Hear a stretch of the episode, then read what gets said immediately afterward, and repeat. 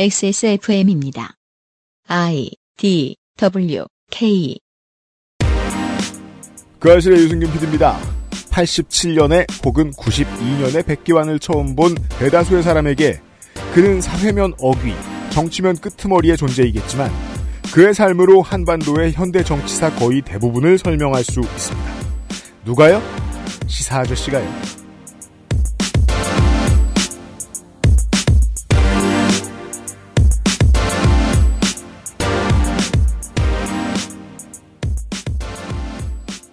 지구상의 청취자 여러분 한 주 동안 안녕하셨습니까? 혹은 명절 잘 보내셨습니까? XSFM의 그것은 알기 싫다 401회입니다. 유승균 책임 프로듀서입니다. 윤세민 에디터가 앉아있고요. 네, 안녕하십니까. 윤세민입니다. 이런 작품을 저는 되게 좋아해요. 뭐예요? 예를 들면 포레스트 검프나 음. 혹은 창문 밖으로 도망친 백세 노인 같은 사람이 막 뛰어다녔어요. 이것저것 했어요. 네. 본인은 잘 몰랐을 수도 있어요. 근데 세상은 바뀌었어요. 모든 장면에 이제 그가 있는 네, 네. 그렇습니다. 그런 이야기를 잠시 후에 확인하시겠습니다. 그것은 알기 싫다는 아름다운 재단 18어른 캠페인, 관절 건강에 도움을 줄 수도 있는 무릎핀, 독일산 맥주효모로 만든 데일리라이트 맥주효모 비오틴, 반려세제 깨끗한 생각에서 도와주고 있습니다. 광고 뒤에 뉴스 roundup하고 시사 아저씨와 이야기를 나눠보겠습니다. 자, 지금부터 머리라는 단어를 입 밖에 꺼내면 죽는 거야. 데일리라이트 맥주 효모? 어, 야! 아, 그건 머리에 좀... 어, 어, 아! 말할 수 없는 고민? 직접 확인해 보세요. 데일리라이트 맥주 효모. 아우 세상에나. 누가 보면 여기가 참기름 공장인 줄 알겠네. 이야 기름기 좀 봐. 프라이 할 때도 튀어. 나물만 볶아도 튀어. 아예 요리를 하지 말고 살아야 되는데. 난 또 왜 그리 손맛은 좋아가지고 참... 삼겹살이라도 한번 먹었다는 후드에 쌓이는 기름 두 개가. 어우 맨날 청소해도 번득 내가 부지런한 걸로 어디 안 빠... 깔끔하게 청소되는 기분도 안 들고. 이거 대체 어째야 돼? 다른 생각하지 마세요. 오직 깨끗한 생각. 기름 뗀 반려세제 클리친. 깨끗한 생각 사장님은 여러분에게 청소 노하우를 전해드리려 합니다. 음흠. 오늘은 캠핑 청소 팁입니다. 이게 시기에는 맞지 않지만, 네. 아 근데 그 우리 저 물론 요즘은 또 안전 문제로 캠핑을 많이 줄이죠. 네, 그렇죠. 띄엄띄엄 해야 되고 그렇지만 그 전까지만 해도 서상준 민정수석 캠핑 엄청 다녔거든요. 캠핑 마스터죠. 네, 겨울을 좋아합니다. 캠핑 마스터들은. 그 제가 물어봤어요. 음. 왜 겨울을 더 좋아하시냐? 음. 사람이 없어요. 그니까 말이에요. 그리고 이제 그런 면이 있죠. 캠핑 뭐야? 청소는 이제 집안 청소보다 난이도가 조금 높은 편입니다. 그럼요. 그렇기 때문에 캠핑 청소 팁은 집안에서도 당연히 쓸 수 있는 매우 그렇습니다. 넉넉히 남는 청소 팁입니다. 음. 일단 바베큐를 먹고 기름이 뚝뚝 떨어진 화로대, 양념과 기름으로 떡친 후라이팬, 석쇠를 클리친에 담궈다 보면은 뭔가 일이 일어날 거예요. 기름때를 분해해 준다는 이야기입니다. 네. 텐트, 가방, 캠핑 의자는 스프레이에 담아서 칙칙 뿌려보고요. 기름과 양념을 머금은 고무장갑도 깨끗하게 만들어 줍니다. 클리친이요. 그리고 집에 가서 다시 깨끗이 설거지하는 불편함이 없습니다. 이것 때문에 캠핑 안 가는 사람도 많아요. 어, 그렇죠. 네. 어, 캠핑장 수도가에서 철수세미와 쪼그려 앉아있는 당신과도 안녕입니다. 네. 이 클리친이 기존의 세제에 비해서 편한 부분들이 뭐가 있냐면요. 음. 첫 번째, 거품이 적어서 헹굼이 쉽습니다. 음흠. 두 번째, 주방 세제 2종으로 식기 세척이 가능합니다. 음. 안전하다는 뜻이죠. 네. 세 번째, 색소와 인공 향료를 사용하지 않았습니다. 오렌지 천연 오일의 색과 향을 사용했습니다. 네. 후기와 카탈로그를 참조해 주시기 바랍니다. 액세스몰에서 깨끗한 생각의 세제들을 만나보시고요.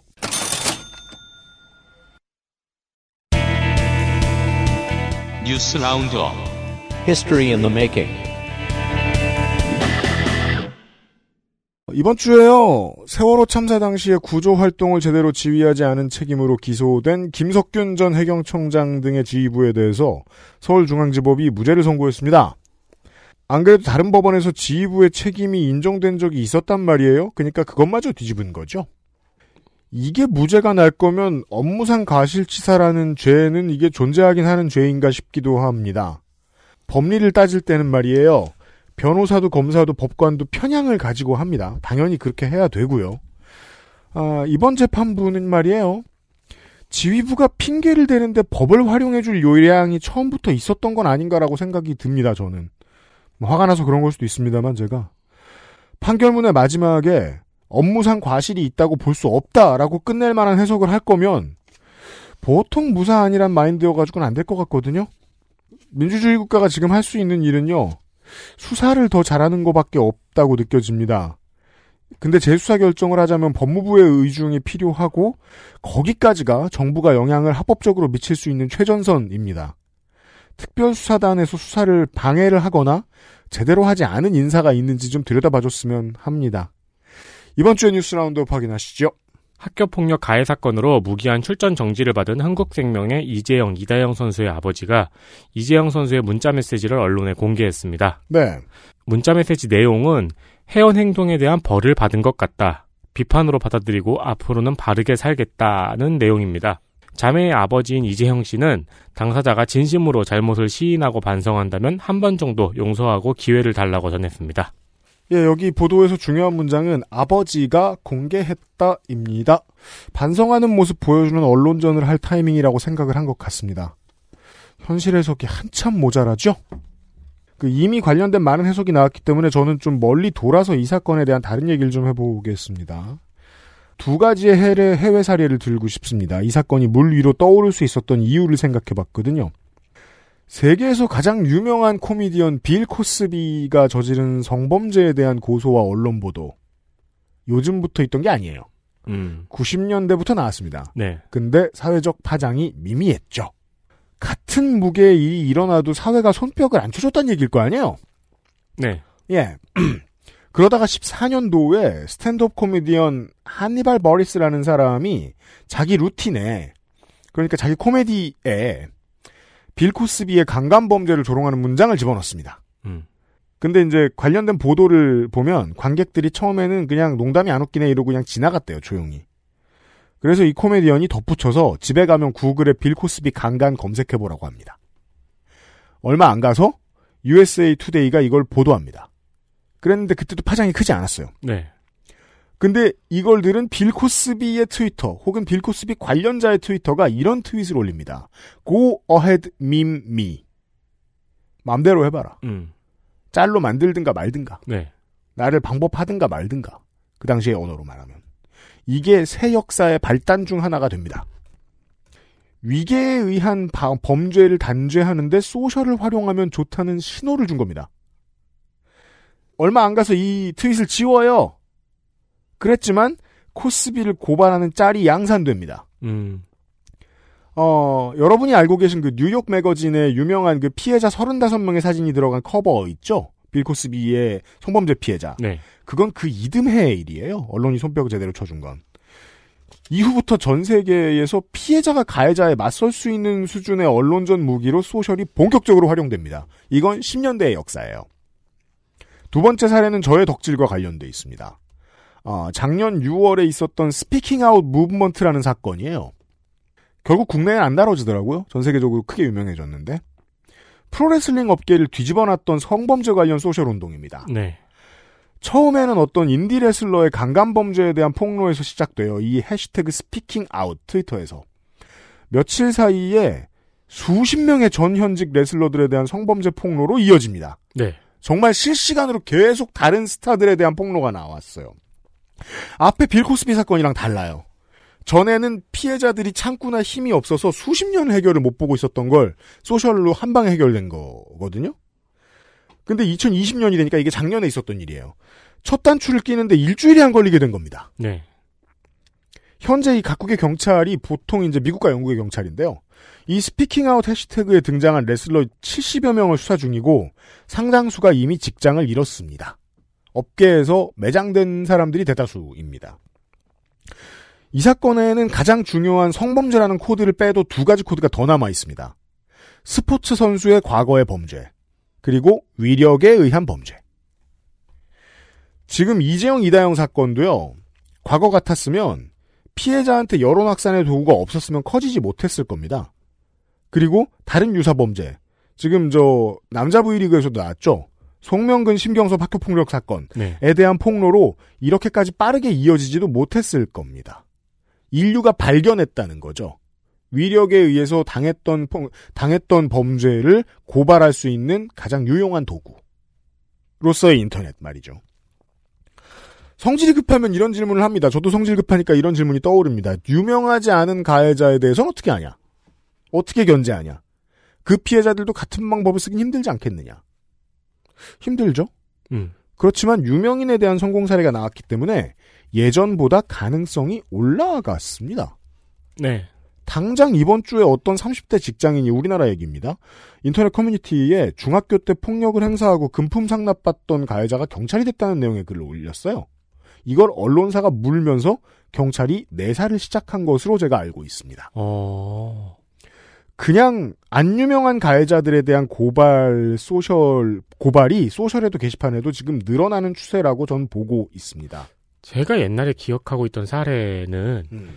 그 10년도 더 넘게 이제 밀양에서 일어난 성폭행 사건이 있었죠. 그렇죠.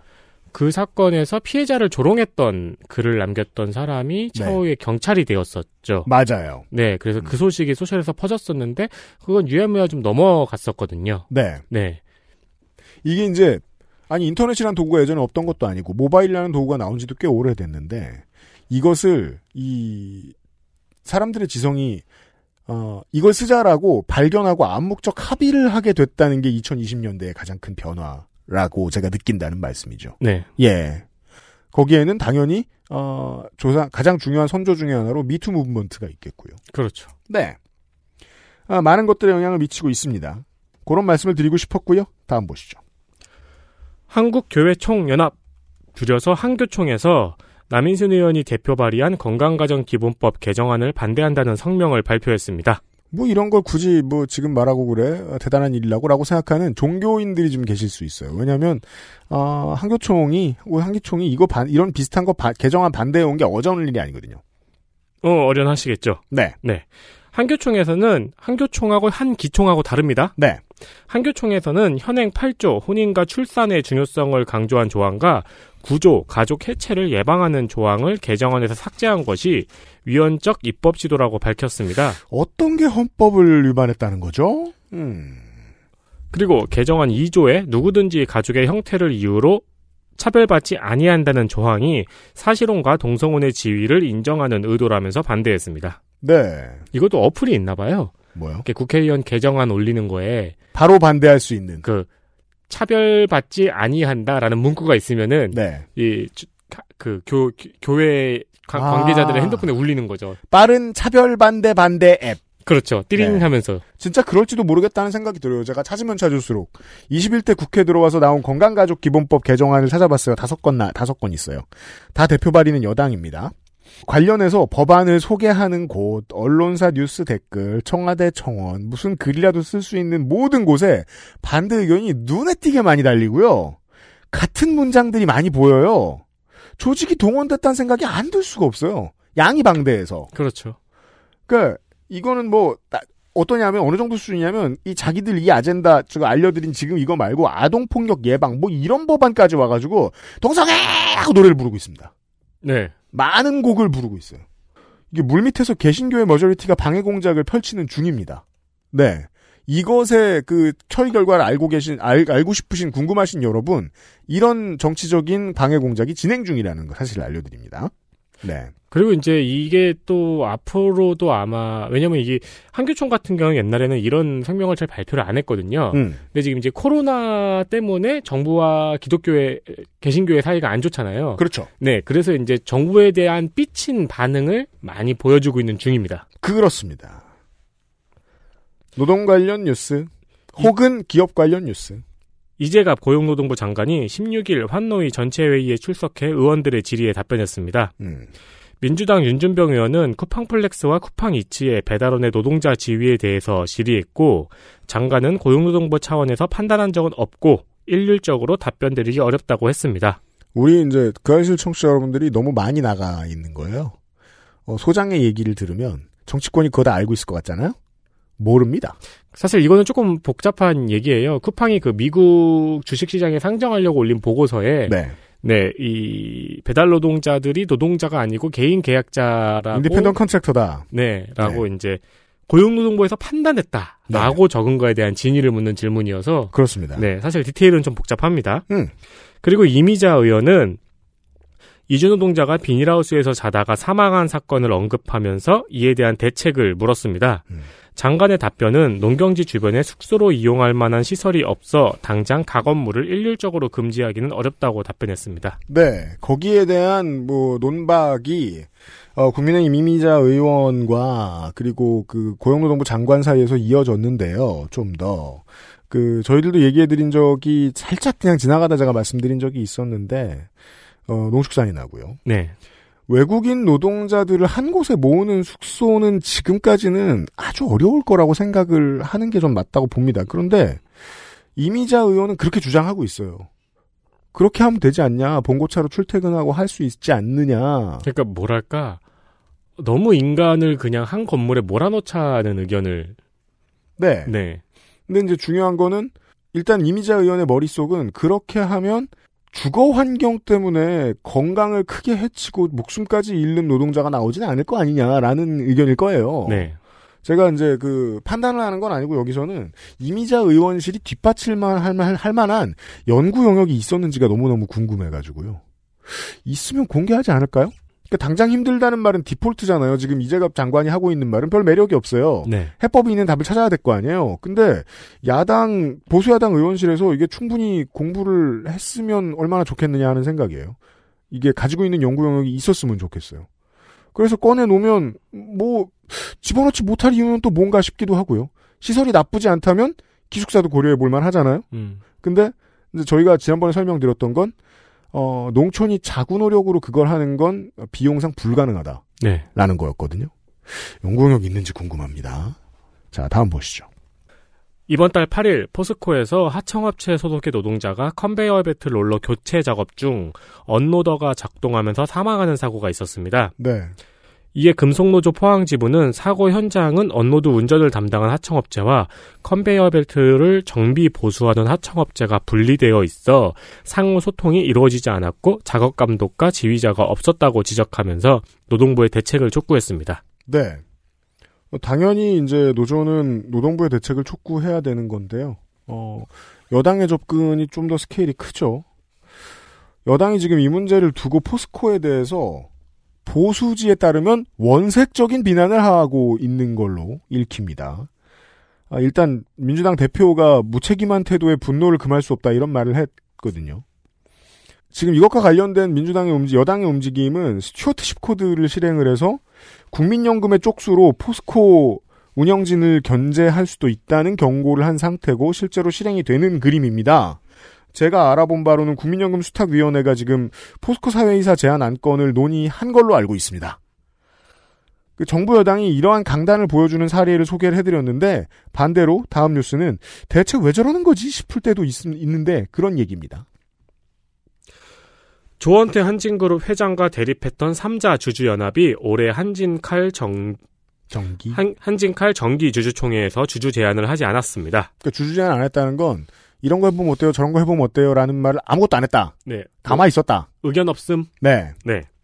3자 주주 연합이라 함은 사모펀드 KG, KCGI와 조현아 전 대한항공 부사장 그리고 반도건설 간의 동맹인데요. 네. 조현아 전 부사장과 조원태 회장 간의 지분 싸움이죠. 그렇습니다. 네. 이 3자의 지분을 합치면은 지금 조원태 회장의 지분보다 높거든요. 그랬죠. 그랬는데. 네. 그래서 경영권을 놓고 조원태 회장과 대립을 했는데 중간에 산업은행이 자금을 투입해서 대주주로 참여를 했습니다. 네. 그러면서 다소간 힘이 빠진 상황이었습니다. 산업은행의 지분이 10% 정도 있기 때문에 이 둘 중에 누구의 손을 들어주느냐에 따라서 이 게임이 끝나는 형국이었고 산업은행은 사실상 조원태 회장의 편을 든 셈입니다. 지금까지는요. 그렇습니다.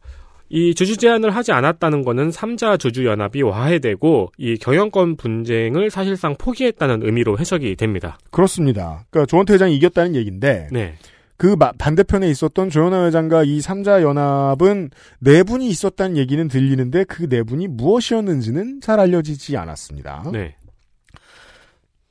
이 3자 연합에 참여했던 이 구성원들 가운데 아, 한진그룹이 항공산업 전체를 삼키는 것을 막아서고자 하는 의도를 내비친 곳이 있었습니다. 그게 이제 소위 행동주의 펀드라고 이야기를 하는 KCGI 펀드입니다. 조현아 부사장의 편에 섰던 이유 중에 하나는 함부로 잡아먹지 마라. 음. 라는 뜻이 있었어요. 이런 성명을 낸 적이 있었습니다. 작년만 해도. 국가가 항공업 지원을 명분으로 사실상 개인의 경영을 보장해준 최초의 사례가 될 것이다. 라고 비난하는 성명을 KCGI 펀드가 산업은행에 대해서 낸 적이 있었습니다.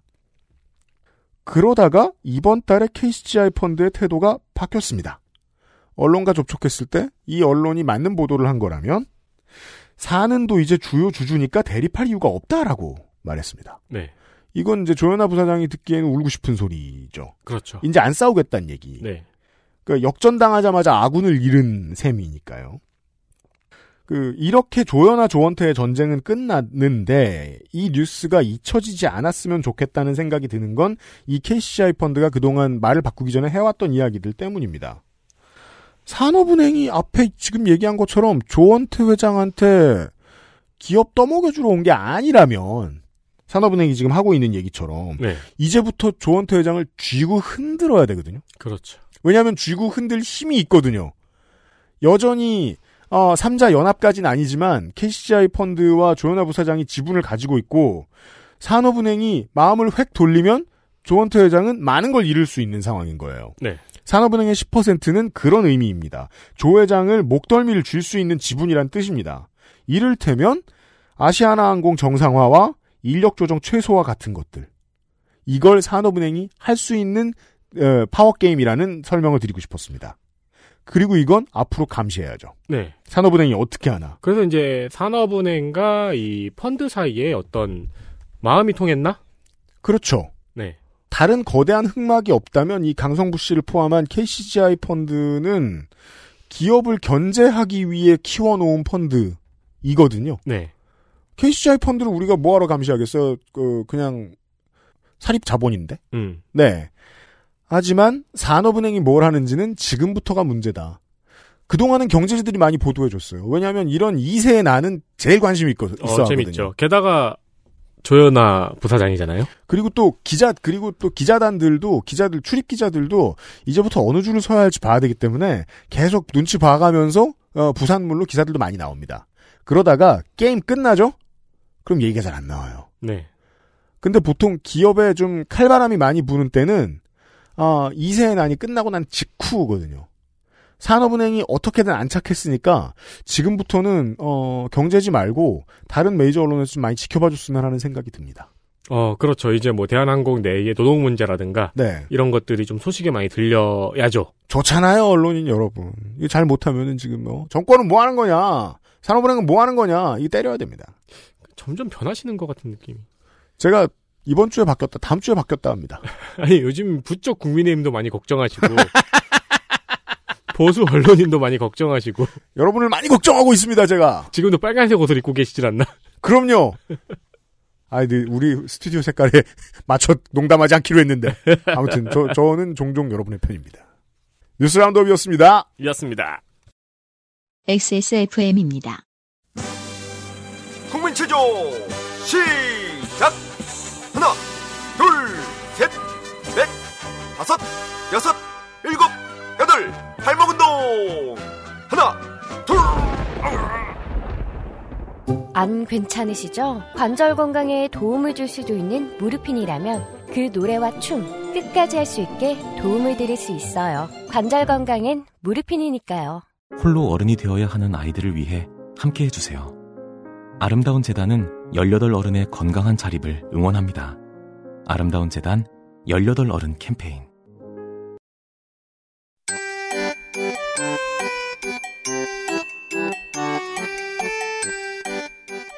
양산형 시사평론 민하문구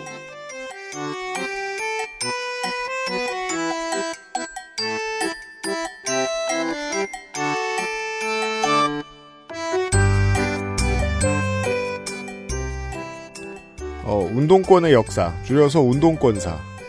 운동권 사학자 김민아 아저씨입니다. 꼭 그런 건 아닌데, 네. 할 수, 할 수 있습니다, 그거. 네. 지금부터 유감 없이 펼쳐드릴 거예요. 아닙니다. 충분하지 않아요. 네. 오늘은 뭐랄까 그 저는 언제나 우리의 청취자들한테 최대한 성실하기 때문에 빨갱이 해본 게 벼슬도 아니고 자랑도 어, 아니고 네. 안 했다고 안 하면 잘 산 거죠. 좋은 네. 거예요. 네. 예. 안 해본 분들은 어, 이 사람을 이렇게 알고 있습니다. 87년과 92년에 TV에서 잠깐 본 두루마기 입은 할아버지. 그렇죠. 두루마기와 한글 마니아. 아니면 한글 매니아는 우리 세대에서 이제 그 코미디언 정재환 씨. 음. 네. 맞춤법 매니아. 네. 음, 순우리말 매니아. 그런 거는 장난이죠, 이분에 비하면. 아, 매우 그렇습니다. 네, 차원이 다른 얘기죠, 그게. 아, 아니면 우리는 이 사람의 글을 불러봤을 가능성이 높습니다. 살다가. 음. 이무리한 행진곡의 글쓰니. 이분에 대한 이야기를 할 수밖에 없었습니다. 그렇죠. 네. 제가 걱정했거든요. 사실 그 90년대가 지나면 이분의 역할이 크리티컬해서 혹은 이분의 주도가 어떤 의미가 있어서 설명할 수 있는 세상사는 확 줄어듭니다. 어, 지금을 21세기를 설명하는데 어, 적절한 피규어가 아니에요. 그래서 어떤 이야기를 할 수 있을까 고민하면서 아, 시사 씨한테 전화를 했는데 음, 이미 준비가 돼 있더군요. 운동권사 위주로. 백교환 선생 이렇게 이렇게 부르는데 음. 우리가 아는 모든 투쟁 현장에 있어요. 백교환 선생이. 놀라운 일입니다. 그게 그렇게 말만 듣다가 제가 백교환 선생을 실제로 뵌 것은 딱 한 번입니다. 지금으로부터 22년 전에 대학교 새내기였어요. 음, 그때만 해도 서울 시내는 그 육교가 많았어요. 집에 가는 육교에서 사람 그렇게 많은데 저만 해도 베이비붐의 자식이기 때문에 네. 제 세대는 정말 사람이 많았습니다. 음, 학부형 여러분, 저는 80만 명 넘게 본 수능을 봐- 보고 대학 갔던 사람입니다.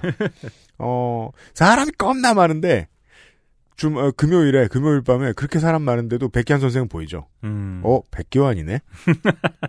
와, 대학에 왔더니, 백기환을 보게 되나봐. 음, 1학년 때 대학 가자마자 백기환 선생 지나가는 것부터 봤으니까 말이에요. 이게 제가 그분을 본 처음이자 마지막이었어요.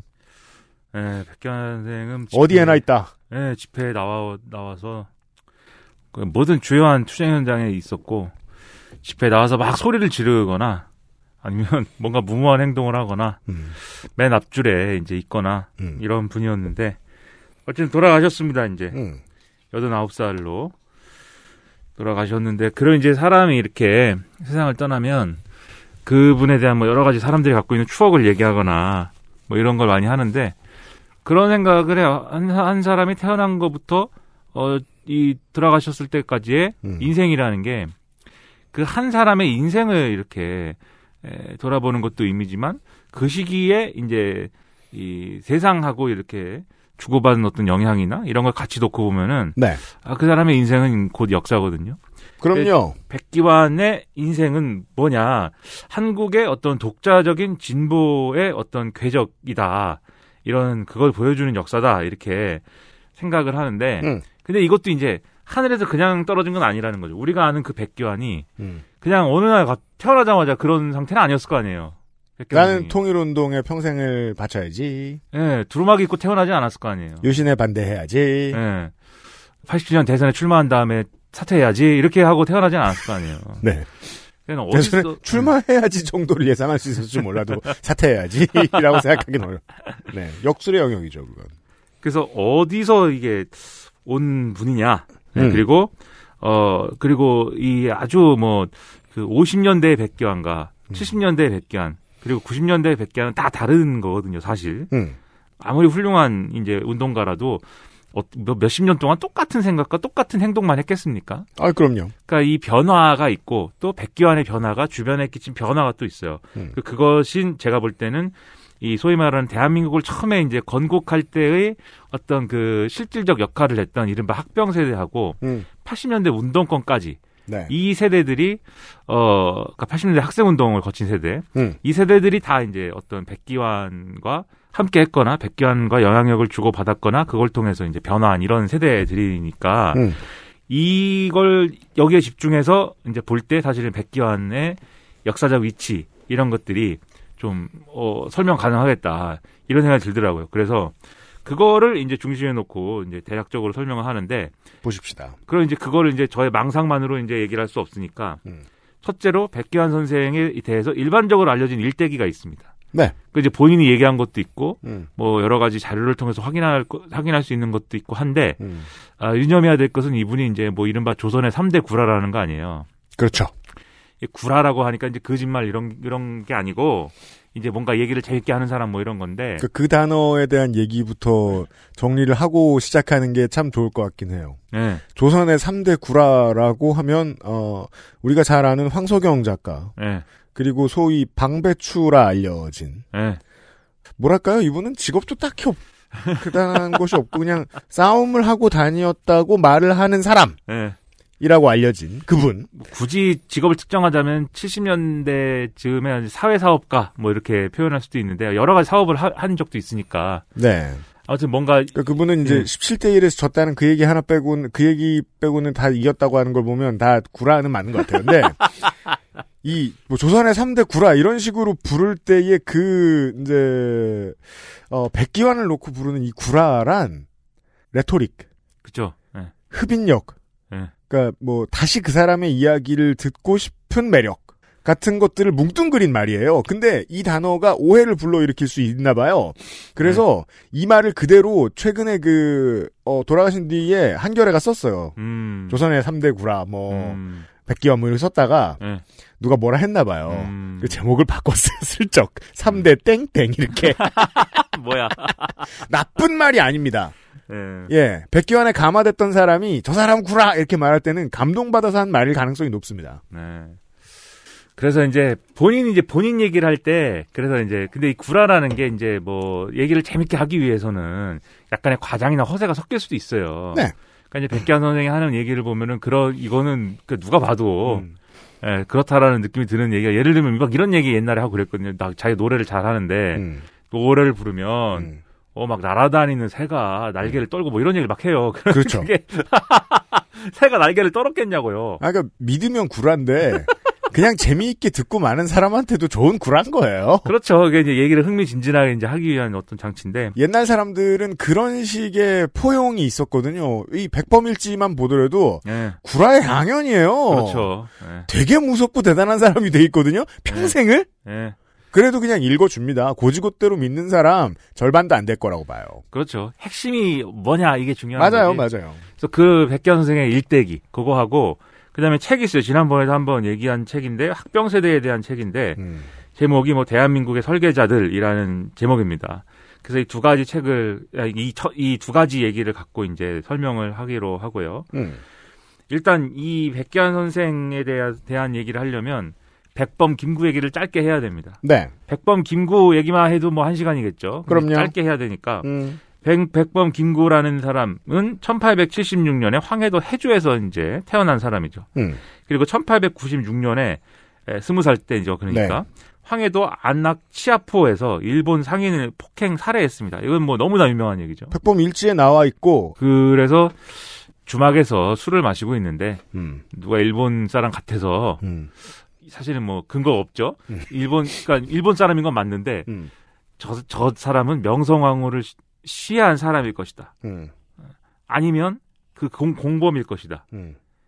그리고 아닐 수도 있다. 근데 그렇죠. 하지만 뭔 상관이냐? 왜냐하면 이제 당시에 명성황후 시해 사건 때문에 을미사변 때문에 음.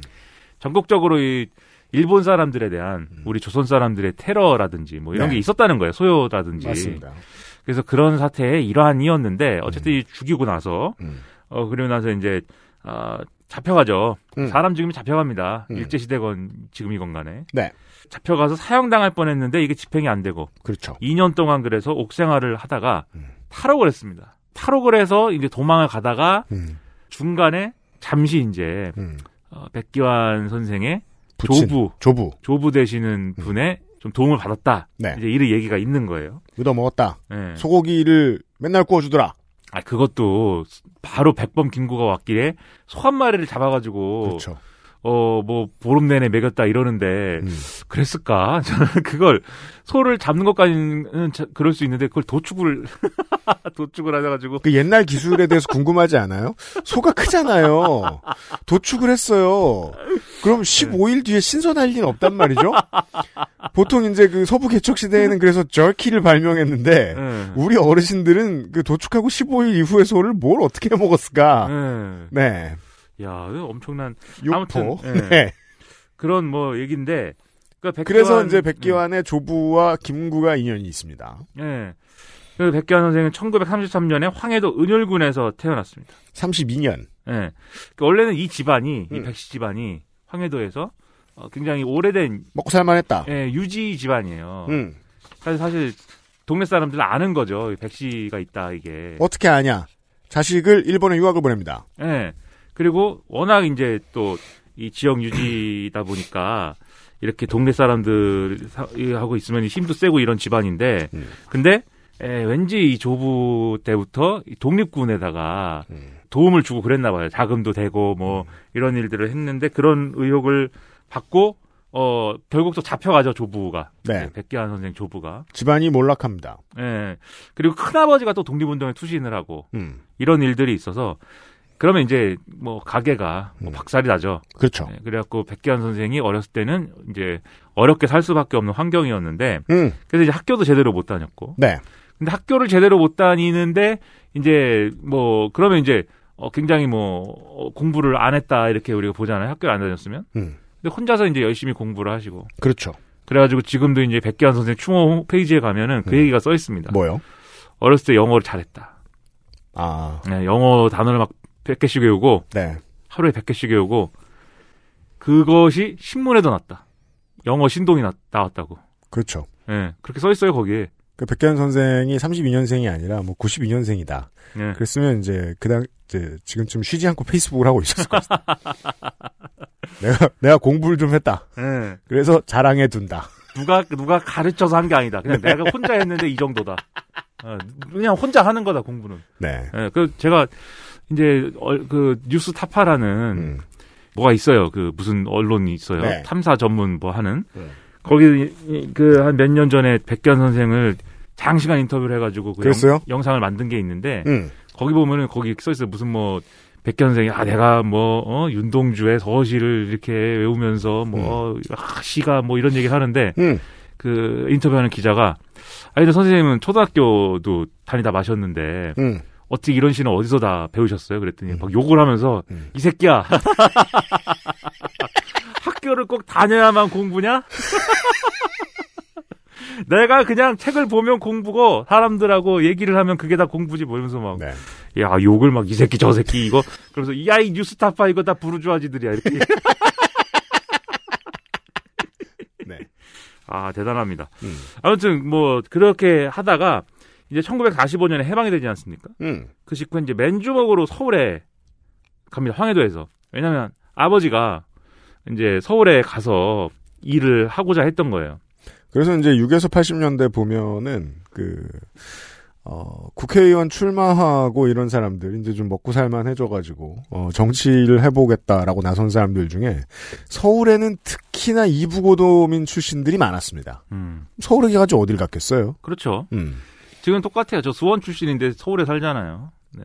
이부고도랑 뭔 상관이야? 네, 뭐 비슷한 얘기다 이거죠. 그리고 수원에서 전쟁이 나서 서울에 내려왔어요? 뭐 그런 건 아니지만 네, 비슷한 얘기다 이거예요. 그리고 이제 그또 수원은 또 수원에 가면은 또 하여튼 공부한 거 빼고는 막 갖다 붙인다니까. 예, 오산 수원, 사람 수원 얘기 해봐 또. 오산 사람 화성 사람이 많아요 또. 수원 코너. 그렇겠죠. 다 공부하러 유학 오고. 예. 안산에 다랑 출신 많아요. 네 어디요? 막 갖다 붙이는 거야 김민아처럼.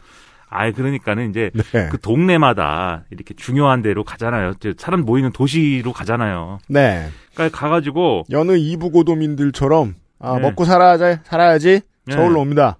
부치는 이제 이그 백기환 선생의 부치는 이제 뭐 신문 기자를 잠깐 하기도 했다고 하는데 음. 뭐 자연을 개발해야 된다고 하면서 무슨 사업을 시도하기도 하고. 근데 이게 잘? 되진 않아서. 건설업? 어. 예. 어, 여기서도 이제 상당히 어려웠다고 합니다. 그래서 네. 자기는 이제 나름대로 막일, 이- 이른바 이제 막일도 하고, 음. 그럼 저 동네 이제 막일꾼들이랑 이제 뭐 교류하기도 하고, 그 쌈질도 하고 음. 그랬는데 어 이 1948년에 부친이 어딜 좀 가자 음. 그래가지고 백현 선생이 이렇게 써놨어요. 아니 서울에 온 것도 내가 지금 잘못 잘못 내가 잘못한 것이다라고 생각을 하는데 지금 왜냐면 삶이 시- 삶이 쉽지가 않으니까 지금 음. 서울에 온 것도 내가 잘못 따라왔다고 생각하는데 또 어딜 가냐 음. 시끄럽고 빨리 와라 음.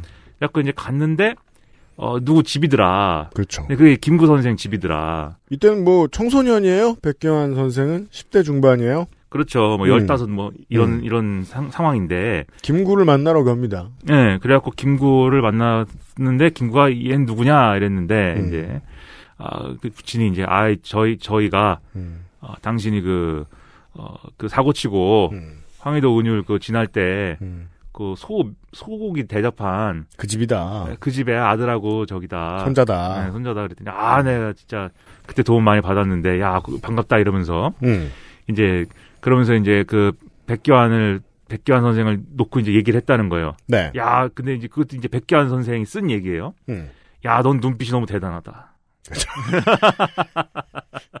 뭐 다 이런 식이야. 네. 네. 눈빛이 너무 대단하다. 음. 아, 너는 야, 너는 말이다. 뭐 통일이란 뭔지 아냐 이러면서 하, 통일에 대한 나름의 일장 연설을 하고 음. 야, 네가 이렇게 왔는데 그냥 보내면 안 되지. 그래서 백범일지를 딱 갖다가 거기다 사인을 딱. 해가지고 네. 네, 사인만 하면 좀 그러니까는 음. 시를 한자 딱 적어가지고 음. 줬다. 음. 네. 근데 그 글에 보면 이렇게 써 있어요. 음. 그래갖고 그거를 내가 전쟁통에 잃어버렸다가 네. 한시히 다시 찾았다. 음. 그리고선 이것을 내가 아그어 이제 통일문제연구소 만들고 뭐 이럴 때 좀이 네. 자금으로 쓸까 하여서 음. 이제 그걸 이제 그 신문에 광고를 내서 그걸 그러니까 실질적으로 팔았다 그거를 음. 예, 큰 돈을 내고 미국에 있는 사람이 사갔다. 음. 예. 그래서 지금은 내 손에 없다 이렇게 써 있어요. 그래갖고 맞아요. 나는 이것도 그 과장인가 생각했는데 음. 아니 근데 그 기록이 있더라고요. 근데 그래요? 그 팔린 게? 아니요 백범 선생 백범이 쓴 백범 김구가 쓴 백 그 한자로 다 써. 한자로 다 백기환에게 써준. 백기환에 선 그렇죠. 백기환 군에게 해가지고 음. 시딱 쓴 게 있더라고요. 네. 사진이 있더라고요. 음. 그래갖고 아 이것은 뭐 사실이다. 뭐 이것은 사실이 아니라 다 사실인데 그냥 이건 사실이다. 이제 뭐 한뭐 십여 년 전에 나왔던 그 백기환 선생의 아, 칼럼 가운데서 이 백범을 만났던 경험에 대한 이야기를 하는데 이제 그 백범이 뭐랄까요 그 이후에 이 청소년을 평생 민족주의자로 살게 만든 어떤 계기를 그때 심어 주었다는 얘기를 백기환 선생이 하고 싶었던 것 같아요. 그렇죠, 그렇죠. 그래서 백범에 대해서 백범이 이제 그 통일에 대한 이야기를 하는 장면을 이렇게 표현하죠. 뭐라고 말을 하는데 그걸 표현하는 거예요. 그것은 고구려 열두자의 취타 소리보다 더 가파르게 제를 넘고 떠나간 님을 목매어 부르는 장산곳 마루의 북소리보다 더 우람하게 하늘 땅을 울리는 것 같았다. 네. 이제 혼을 담은 표현이죠. 네, 뭐- 요즘은 감히 쓸 수 없는 표현 방식이랄까요? 네. 이런 그런 말투로 말을 했다는 거예요. 백범이 백기환에게. 백기환이 추억하기로는. 네. 그, 그리고 이제 이 시기에 음. 이 백번 김구를 만난 이 체험과 함께 또 하나 이제 백기환 선생이 중요하게 얘기하는 체험이 그런 이제 막리를 하고 뭐 이러는 과정에서 이제 이제 좀 아, 뭐랄까 그 당시에 이제 집도 직업도 변변치 않은 이제 또 어린이들이 막 있잖아요. 그렇죠. 거리에 이제 걔네들하고 이제 친해져 갔는데 한 번은 싸움이 붙었다는 거예요. 음. 그래서 뭐, 뭐, 싸움을 뭐 하루 이틀 했겠어요. 맨날 했겠지, 그 거리에서. 음. 거리의 삶인데. 음. 그, 막 이렇게 하는데, 어느 날, 어, 자기가 이제, 어, 이, 백현 선생의 주장에 의하면, 음. 서울 사람들은 주먹질을 한다, 싸울 때. 음. 하지만 난, 쉽게 얘기하면 그래플러다. 아, 네, 그렇죠. 네, 그렇기 때문에. 그라운드로 이끈다 네, 게임을. 네, 그라운드에서 내가 이긴 다음에, 네. 그라운드로 끌고 와서, 쉽게 말하면 파운딩을 하려고 그랬는데, 파운딩을. 아, 파, 파운딩을 하려고 그랬는데, 네. 파운딩은 이제 미국의 아버지들이 한 일이고. 예, 네. 그거는 이제 찾아야 돼요, 그거는. 예, 찾아야 됩니다, 뭔가를. 예, 네, 네 이빨이 어디 있는지. 네 이빨을 한번 파운딩을 해보자. 그건 그러면. 검시지. 예. 이- 내가 지금 때렸는데 이빨이 어디로 나갔는지. 그래, 아무튼, 그거를 이제 하려고 그러는데, 네. 형, 형아가 왔다는 거예요. 음. 이제, 짐 지게를, 나, 지게를 나르는. 음. 형아가 가지고, 야, 뭐 하는 거냐. 그랬더니, 아, 백견, 아, 내가 이게 이겼다, 지금. 네. 어, 싸움 잘하지 않느냐. 음. 그랬더니, 야, 너네는, 어? 가진 거라고는 이빨밖에 없는 애들이, 음. 어? 이 쌈질이나 하고 되겠냐. 싸움이라는 것은 있는 사람들, 나쁜 사람들, 어? 이런 애들하고 하는 거다. 없는 놈들끼리 싸워봐야 이빨 빠지고 코피 나는 것밖에 더 있냐. 그 얘기를 이제 하더라고요. 그러니까 이 시기에 자기의 앞으로의 인생의 에, 어떤 어, 항로를 설정하는 원체험이 이렇게 두 개가 있어요. 그래서 그렇죠. 김구를 만난 일, 그 다음에 그 형, 형아한테 이제 이 얘기 들은 거. 옛날 사람들의 표현 방식을 이해해야죠. 그래서 예. 어떤 계기를 설명해 줘요. 그리고 사람들이 내가 이런 계기로 어떤 삶을 살고 있는 사람이다라는 걸 이해하게 가드레일을 쳐줘요. 네. 그 외에 나머지는 구라여도 돼요. 네, 그렇죠. 옛날 사람들의 표현 방식입니다. 이게. 그렇죠. 다만 역사로 보건대 스펙타클 했다는 건 분명하다는 거예요. 아까 전에 말씀해 주시길 48년에 백범을 만났다는데 백범은 이, 이듬해에 살해당하거든요. 그렇죠. 네. 그리고 그 다음에는 전쟁이 납니다. 그렇죠. 예. 네. 그, 그러니까, 어, 싸움에서 이겼는지 졌는지는 사실 모르는 거예요. 그러니까, 백현 선생이. 그 백현 선생이 승리했다고 주장하고 있어요. 예, 싸움에 졌을 수도 있어요. 네. 그거는 맞았을 수도 있는데, 아무튼 형아, 형아가 그렇게 얘기한 거는 중요한 거죠. 그러니까 아무튼 그 말씀하신 대로 1950년에 6.25가 터지고, 그래 이제 여기는 이제 지금 말씀드렸듯이, 어, 8식구인가 그런데, 이제 그래서 4식구, 4식구 이렇게 뿔뿔이 흩어진 거예요. 음. 그래서 네 식구는 북에 있고 네. 네 식구는 지금 서울에서 이제 남한에 있고 음. 뭐 이런 상황이 됐는데 아주 나중이 돼서야 백현 선생이 이제 이산가족 상봉에서 음. 그 누님을 만납니다. 네. 엄청난 일이죠 이것도. 음. 아무튼 어 그래서 이제 쭉 흩어졌고 이제 백기환 선생은 피난을 갔다가 피난을 가서 저 밑으로 내려갔다가 음. 이제 1953년에야 서울에 이제 돌아옵니다. 서울에 전쟁 돌아와서, 끝날 때. 예. 음. 서울에 돌아와서 한 일이 또 서울에 돌아와서 사실 뭐뭐 그렇게 또 어, 신통하게 할 일은 없잖아요. 그 전쟁 통에 아무것도 없을 텐데. 네. 근데 그래서 이제 그때는 또 글줄 읽은 사람이 적어서 뭐 일이 없진 않았지만 예. 글줄 읽은 사람이라고 꼭 잘 먹고 잘 사는 건 아니었어요. 그렇죠. 그리고 또 이제 그 뭔가 하여튼 큰 일을 해야겠다. 뭔가 하여튼 우리 이 오늘날의 얘기로 하면은 사회적으로 뭔가 의미가 있는 일을 해야 된다는 지금 그런 지금 취지잖아요. 음. 그래서 야학을 이제 여는데 그 산기슭에다가 이제 뭐 이렇게 천막처럼 이렇게 해가지고 네. 아이들을 가르치는 이런 활동. 그래서 야학을 하다가 그런 걸 하다가 이제 경찰에 끌려가고 뭐 이런 일들을 겪기 시작합니다. 네. 그리고 이 시기에 이제 아까 얘기한 방배주 선생이라는 분을 만나는데 음. 이분하고 만난 얘기도 웃기는 얘기죠. 그 이건 이제 방배추 선생의 주장입니다. 네, 그렇죠. 어 근데 이제 이것도 재밌는 얘기예요. 음. 그러니까 방배추 선생이 이렇게 어, 싸움을 워낙 잘하는 거예요. 네. 너무 센 거예요, 이 사람. 음. 네, 그래갖고 막 싸우면 무조건 이기고 막 패고 다니는데. 거예요. 예. 백기환 선생 어느 날 만났는데 음. 젊은 백기환, 네. 20대 백기환. 백기환 선생이 야, 넌 뭐 싸우면 뭐 어? 몇 놈까지 이기냐? 음. 그랬는데 이제 방배추 선생이 아 뭐 뭐한뭐 대명은 거뜬하다 음. 이렇게 얘기했더니 또 욕을 하면서 백기환 선생이 때렸다. 예. 바로 때렸다. 백현 네. 선생이. 뺨을 그냥 올려붙인 다음에 네. 이 새끼야, 어? 이 주먹을 어? 딱 뺐다 그러면 주먹을 이제 휘둘렀다 그러면 최소한 수십만, 수백만, 응? 수백만을 울리고 웃기, 울리고 웃기고 이렇게 들었다 놨다 해야지. 천하를 흔들어야지. 예. 뭐몇 명 이겼다 그러고 어? 그렇게 잘난 체하냐 너 꺼져라. 그 뭐랄까요? 그 부비 트랩 같은 질문이죠. 그거 왜 물어봤어? 그거 왜 물어봤어? 때리려고 물어본 거 아니야? 이게 방배추 선생의 입장에서는 아 겁나 치사해 이렇게 생각하고 가는 게 이제 요즘의 상식인데. 예. 그 네. 요즘에 그랬으면은 쌈나죠 이제 경찰 가죠. 네. 근데 또 방배추 선생은 뭐 사실 옛날 그 사고 방식입니다. 방배추의 입장이죠. 음. 어, 이분은 이제 그 뭐 백기환 선생이 때렸는데 별것도 아니더라 이거요. 손맛이. 음. 백기환 선생 입장은 다를 수도 있겠죠. 네, 그렇죠. 근데 별것도 아니고 그래가지고 뭐 별 뭐야 이러고 이제 가- 집에 가는데 음. 집에 가는데 생각해보니까 기분이 나쁘더라는 거예요. 그렇죠. 근데 또 한참 기분이 나쁘다가 또 생각해보니까 뭐 틀린 얘기도 아닌 것 같다. 맞는 말 같다는 거예요. 네, 그래서 가가지고 야 나랑 친구하자 이래갖고 둘이 친구가 됐다는 건데. 둘이 절친이 됐대요. 아무튼 그런 일들을 하고 있었어요 이 서울에서 네. 뭘 하는지. 음. 그리고 어, 이때 또 이런 생각도 했습니다. 아, 전쟁으로 다 살림이 훼손되고 이래가지고 나무가 불타 없고 뭐 하여튼 그렇잖아요. 네. 그럴 거 아니에요. 그러니까 나무를 심어야겠다. 그래서 이제 그 이제 좀 동네에 또 자기를 따르는 이런 젊은이들을 많이 조직을 해가지고 살림 녹화를 하자. 뭐 나무 심는 인- 이제 운동을 하기도 하고. 음. 근데 이거에 대해서도 무슨 설명을 합니다. 백기환 선생이. 네. 어, 어디 갔는데 이제 불에 타서 이제 시체가 되어 있는 젊은이를 보고 음. 이 시체를 보고 이- 이 바로 이 자리에 생명을 새로 틔워야겠다는 생각을 해서 음. 나무를 심기로 결심했다. 근데 그렇게 생각했을까? 저는 잘 잘은 모르겠어요. 아무튼 본인이 그렇게 얘기하니까. 음. 네. 그게 계기인지는 모르겠는데 음. 아무튼 그, 그 생각으로 뭐 산림복구를 에 나섰고 그리고 농촌에 이제 그때 얼마나 피폐했겠습니까? 음. 이 전쟁 직후니까. 네. 그 농촌 사람들을 계몽시켜야겠다는 생각에 농촌 계몽대 이런 걸 조직을 해가지고 또 농민운동도 하고 그 시절은 그런 거 하던 시절이었습니다. 글 배운 사람들이. 이런 단체를 만들어서 꼭 뭐가 필요합니까? 학교를 세우면 뭐가 필요합니까? 교가가 필요하죠. 그래요? 이런 단체를 만들면 이 단체 노래가 필요합니다. 그 음. 노래도 짓고. 네. 어, 떻게 보면 락커죠. 네. 가사 쓰는 거 꽤 좋아해요. 네. 어른들은. 백현 선생은 락커입니다, 락커. 그래요? 네. 기타 들어가요? 아니, 그, 뭐 그런 거 아닌데. 네. 그 노래 만들고 뭐 이러면서 나름 이제 이렇게 에, 살다가 1956년에 이제 또 농촌 문제에 대해서 어디서 막 연설을 하다가 음. 그때 이제 교사였던 김정숙 여사.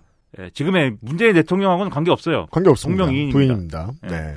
이 만났고 그다음에 네, 그 따님인 그 성공회 대의 백 백원담 교수, 교수. 아, 네. 예, 백원담 교수도 교, 교육자시죠. 네. 네. 어머님이 교육자예요. 그 이제 결혼을 하고 음. 그다음에 1960년에 뭔 일이 일어나냐면 4.19 혁명이 일어납니다. 네. 그러니까 이때부터 본격적으로 정치 운동과 민주화 운동에 참여하는 건데 이제 그 4.19 혁명에 대해서는 백기환 선생이 이렇게 얘기를 해요. 음. 그때는 내가 좀 창피했다.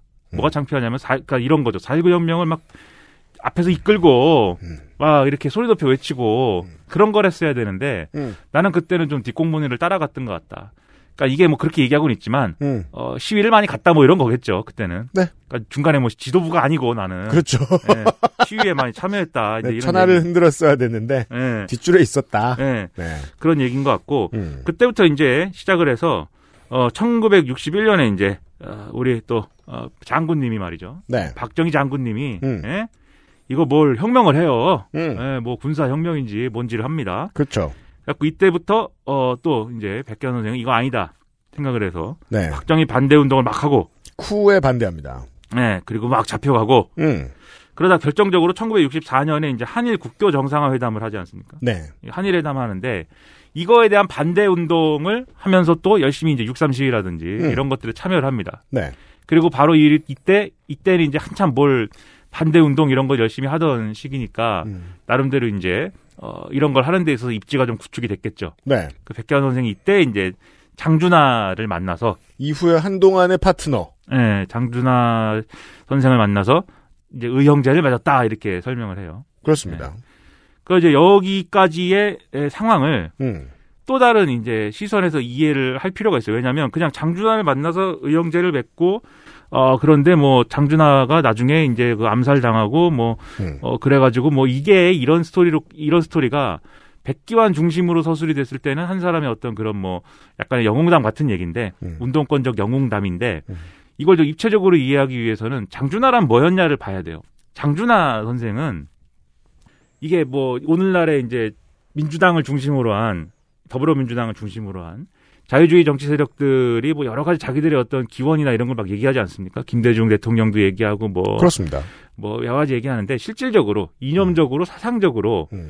어이 뭔가 개혁을 얘기하고 자유주의 정치 세력의 어떤 아, 노선을 얘기하는 음. 이 정치 세력의 원점이 있다 그러면 음. 그거 장준하입니다. 내 생각엔. 그 이야기. 예. 음. 그래서 이 장준하를 왜 떠들고 있느냐? 이게 해방 이후에 예, 학병 세대라는 존재들에 대해서 학병 세대. 예, 좀 봐야 이제 이 얘기가 이해가 가는데 학병이란 뭐냐부터 이제 얘기를 할게요. 그러면. 우리가 이 그 대한민국의 설계자들이라는 책을 저희가 뭐 각 잡고 다뤘던 적은 없는데, 예. 네. 뭐 제가 얘기하는 것보다 시사 씨가 얘기하는 게더 낫겠죠. 예. 네. 봅시다. 왜요? 짧게 서- 학병 세대를 설명을 해 봅시다. 예. 네. 학병이 뭐냐? 음. 일본이 그 1940년대 전쟁을 그렇게 하다가 음. 이제 모든 게 딸리잖아요, 이제. 네. 그러니까 막 징집을 하기 시작하는데 어 이런 얘기입니다. 1943년 이후에 자기 의사와 무관하게 일본 육군에 이제 끌려간 사람들입니다. 그렇죠. 근데 이걸 아무나 뭐 길에서 끌어간 게 아니고 주로 대학이라든지 음. 대학에 다니고 있거나 뭔가 이제 고등교육을 받고 있거나 또는 일본에 이제 유학 중이거나 이런 사람들이 이제 주로 징집 대상이었어요. 그 내가 좀 배웠어. 예. 고학력자야. 예. 조선인이냐. 예. 일본을 딱히 좋아하지 않아. 예. 사상이 좀 깼어. 예. 근데 군대에 끌려갔어. 예. 그쵸. 그래서 정확히 이 책에 얘기하면 이렇게 써 있습니다. 제국 최고의 고등교육을 이수했지만 여기 제국이라는 일제죠. 음. 어, 친일 전력이 없는 이들. 정확히는 친일을 요구받기에는 너무 젊었던 이들. 이게 그렇죠. 학생 세대이다라는 거예요. 그렇죠. 대학생이 뭘 친일을 하겠습니까? 음. 최소한 어디 면장 이장은 해야 친일을 하는 거지. 그러니까 뭐 지금 법대생들더러 뭐 저 친검찰이라고 욕할 수 없잖아요. 그러니까요. 네. 그러니까 그런 이제 사람들인데 세대 정치인을 기준으로 세대를 설명하면 1917년생인 박정희 정도부터 1924년생인 김대중 대통령 정도까지의 이 해당하는 음. 이 세대가 이제 학병 세대라는 거예요. 물론 김대중 대통령은 학병 간 적은 학병에 간 적은 없죠. 게다가 또 박정희 대통령은 열심히 한 사람이고 그 부분은 네. 이제 학병이라기보다는 이제 만주 네, 만주 장교, 네. 군관이시니까 음. 아주 뭐 여튼. 아무튼 그런 일인데 그 여- 연차로 따지면 이렇게 볼 수 있다는 겁니다. 그렇죠. 그 사이에 17년생부터 있는, 네. 24년생까지. 장조연 선생이 1918년생이거든요. 네. 그래서 이제 근데 이 세대가 음. 이제 나중에 해방 이후가 되면은 음. 어 이제 1900 하여튼 10년 1920년대 전후에 대학생이라는 사람들이었으니까 음. 이 해방 직후에는 이제 나름대로 원숙한 나이인 거 아닙니까? 그럼요. 그렇기 때문에 해방 직후에 새롭게 국가를 이제 국가의 기틀을 만들고 시스템을 만드는 과정에서 음. 중요한 역할을 할 수밖에 없는 세대들이에요. 거기다가 배웠잖아요. 음. 지식이 있잖아요. 음. 그렇기 때문에 이 사람들이 에, 해방 직후에 이제 엘리트 핵심입니다. 해방 직후 엘리트층의 핵심이에요. 학병 세대가. 해방 직후에도 전쟁 직후에도 그러했습니다. 그렇죠. 네. 예. 그 세대가 어떤 상태였느냐를 이해하기 위해서 가장 중요한 기록이 이 장준하와 그의 이제 평생 친구였던 김준엽의 이제 탈출기입니다. 음. 뭐냐면 뭘 탈출하는 거냐? 학병에 갔다가 네. 거기서 그냥 일본군 탈출해가지고 그렇죠. 독립군으로 가버린 사람들이에요. 광복군으로. 그 6천리 길을 걸었다는데 그게 제가 리가 변환이 안 돼가지고 머릿속에 예. 뭐 무지, 무지막지하게 걸었습니다. 예. 네. 무지막지하게. 옛날 사람들은 잘 걸었잖아요. 예. 그래갖고 그러면 왜 이런 일이 일어났냐? 장준하라는 분은 음. 어 19, 1918년이라고 그랬는데 1915년이라고 여기 써놨는데 음. 예, 뭐 잘 숫자는 헷갈릴 수도 있어요. 말하다 보면. 그러게요. 벌써 두 번째 틀렸어요. 괜찮아요. 네. 1915년에 평북 의주에 음. 개화된 기독교 가정에서 태어났습니다. 음. 예, 그리고 여기 이런 그 당시에 이제 개화된 기독교 가정이라 그러면은 거기도 이제 뭐 못 사는 건 아니죠. 그러니까 집안이. 음. 나름대로 이제 중요한 집안이고 어 그래서 이런 좀 기독교적인 가풍에서 태어나서 일본에서 유학을 했는데 일본에서 뭘 배웠냐 신학을 배웠죠. 네. 신학을 배우는데 이제 1944년에 일본군에 자원 입대를 합니다. 왜 그랬냐면 이 아버지가 이게 기독교인이고 한데 여기도 이제 뭐 독립운동 이런 거랑 이제 연관이 있는 거죠. 음. 그래가지고 당시에 전쟁통에 이 요시찰인이에요. 음. 그러니까 일제가 주목하는 이런 사람이고 네. 그리고 어 이때 요주의 약혼- 인물이란 뜻입니다. 예, 약혼자가 있었어요. 음. 약혼자가 이제 뭐 이렇게 편지도 보내고 하는 과정에서 이 상황을 장준하 입장에서는 정리를 해야 된다. 당시 상황이 읽히죠. 자원 입대가 꼭 어, 일본이 너무 좋아서 하는 것만은 아니다. 예. 우리 가족 걱정해서라도 하는 경우가 있었다. 예. 그래서 내가 일본에서 이러고 있는데 빨리 한국에 귀국을 해가지고 예, 약혼자는 이제 결혼을 해서 음. 그의 이제 문제를 해결하고 그 다음에 지금 이 집안의 이제 여러 가지 문제도 뭐 도망을 보내든지 뭐 어떻게 정리를 하고 그러고 나서 아, 이 일본의 학병으로 가서 예, 그 시간을 벌어가지고 문제를 해결하는 시간을 번 다음에 그 다음에 탈출해 버려야겠다. 음. 이 계획을 세우고 이제 자원 입대를 해요. 네. 그 자원 입대를 해가지고 탈출을 하는 과정에서 김준엽이라는 사람 만납니다. 음. 네, 그래서 이 둘이 의기투합을 해가지고 야 너도 탈출했구나. 김준엽도 똑같았던 거예요. 음. 나도 하- 저 자원 입대 한 다음에 음. 탈출해서 광복군으로 가야겠다. 음. 이 계획을 가지고 간 거예요. 그렇죠. 그래가지고 둘이서 또 의기투합해가지고 이 수기를 써요. 음. 예, 뭐 장정이라는 제목이 김준엽이 쓴 거고 돌베개 돌베개. 수기를 쓰는데 그 수기에 보면은 이 사람들이 어떤 생각을 가지고 있는지가 좀 드러납니다. 스스로를 어, 좀 윗세대에 의한 피해자로 여겨요. 무슨 얘기냐면 우리 윗세대들이 잘못해가지고 나라는 식민지가 되고 그리고 식민지 상황에서 벗어나지 못하고 그런 상황에 우리가 나라도 없는 사람들이 된 것이다. 몇 개의 상황들이 달라서 그렇지 언제나 이런 젊은이들의 현실 인식은 비슷합니다. 네, 그렇죠. 네. XSFM입니다.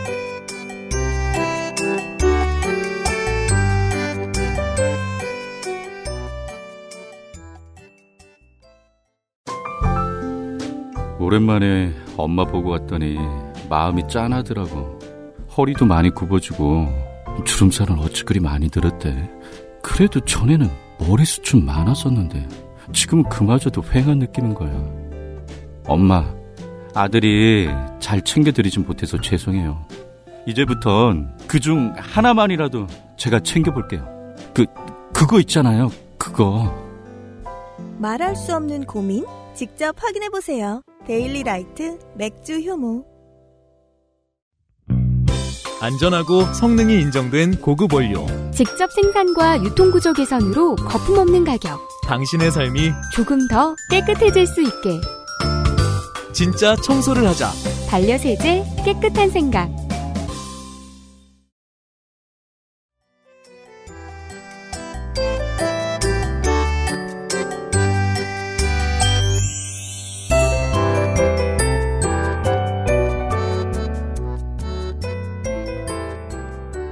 그러면서 이게 어쨌든 이제 일제가 하는 걸 볼 때 곧 일제는 패망할 것인데 이제 40년대 중반쯤 되면 이제 슬슬 이제 뭐 어떻게 될지가 예상이 되잖아 이제 응. 예, 초중반 정도 되면은 패망할 것인데 그럼 우리는 새로운 나라를 이제 만들어야 될 것이다. 그때 누가 만들어야 되는 거냐? 그건 우리가 만들어야 된다. 응. 책임감이 막 드러납니다.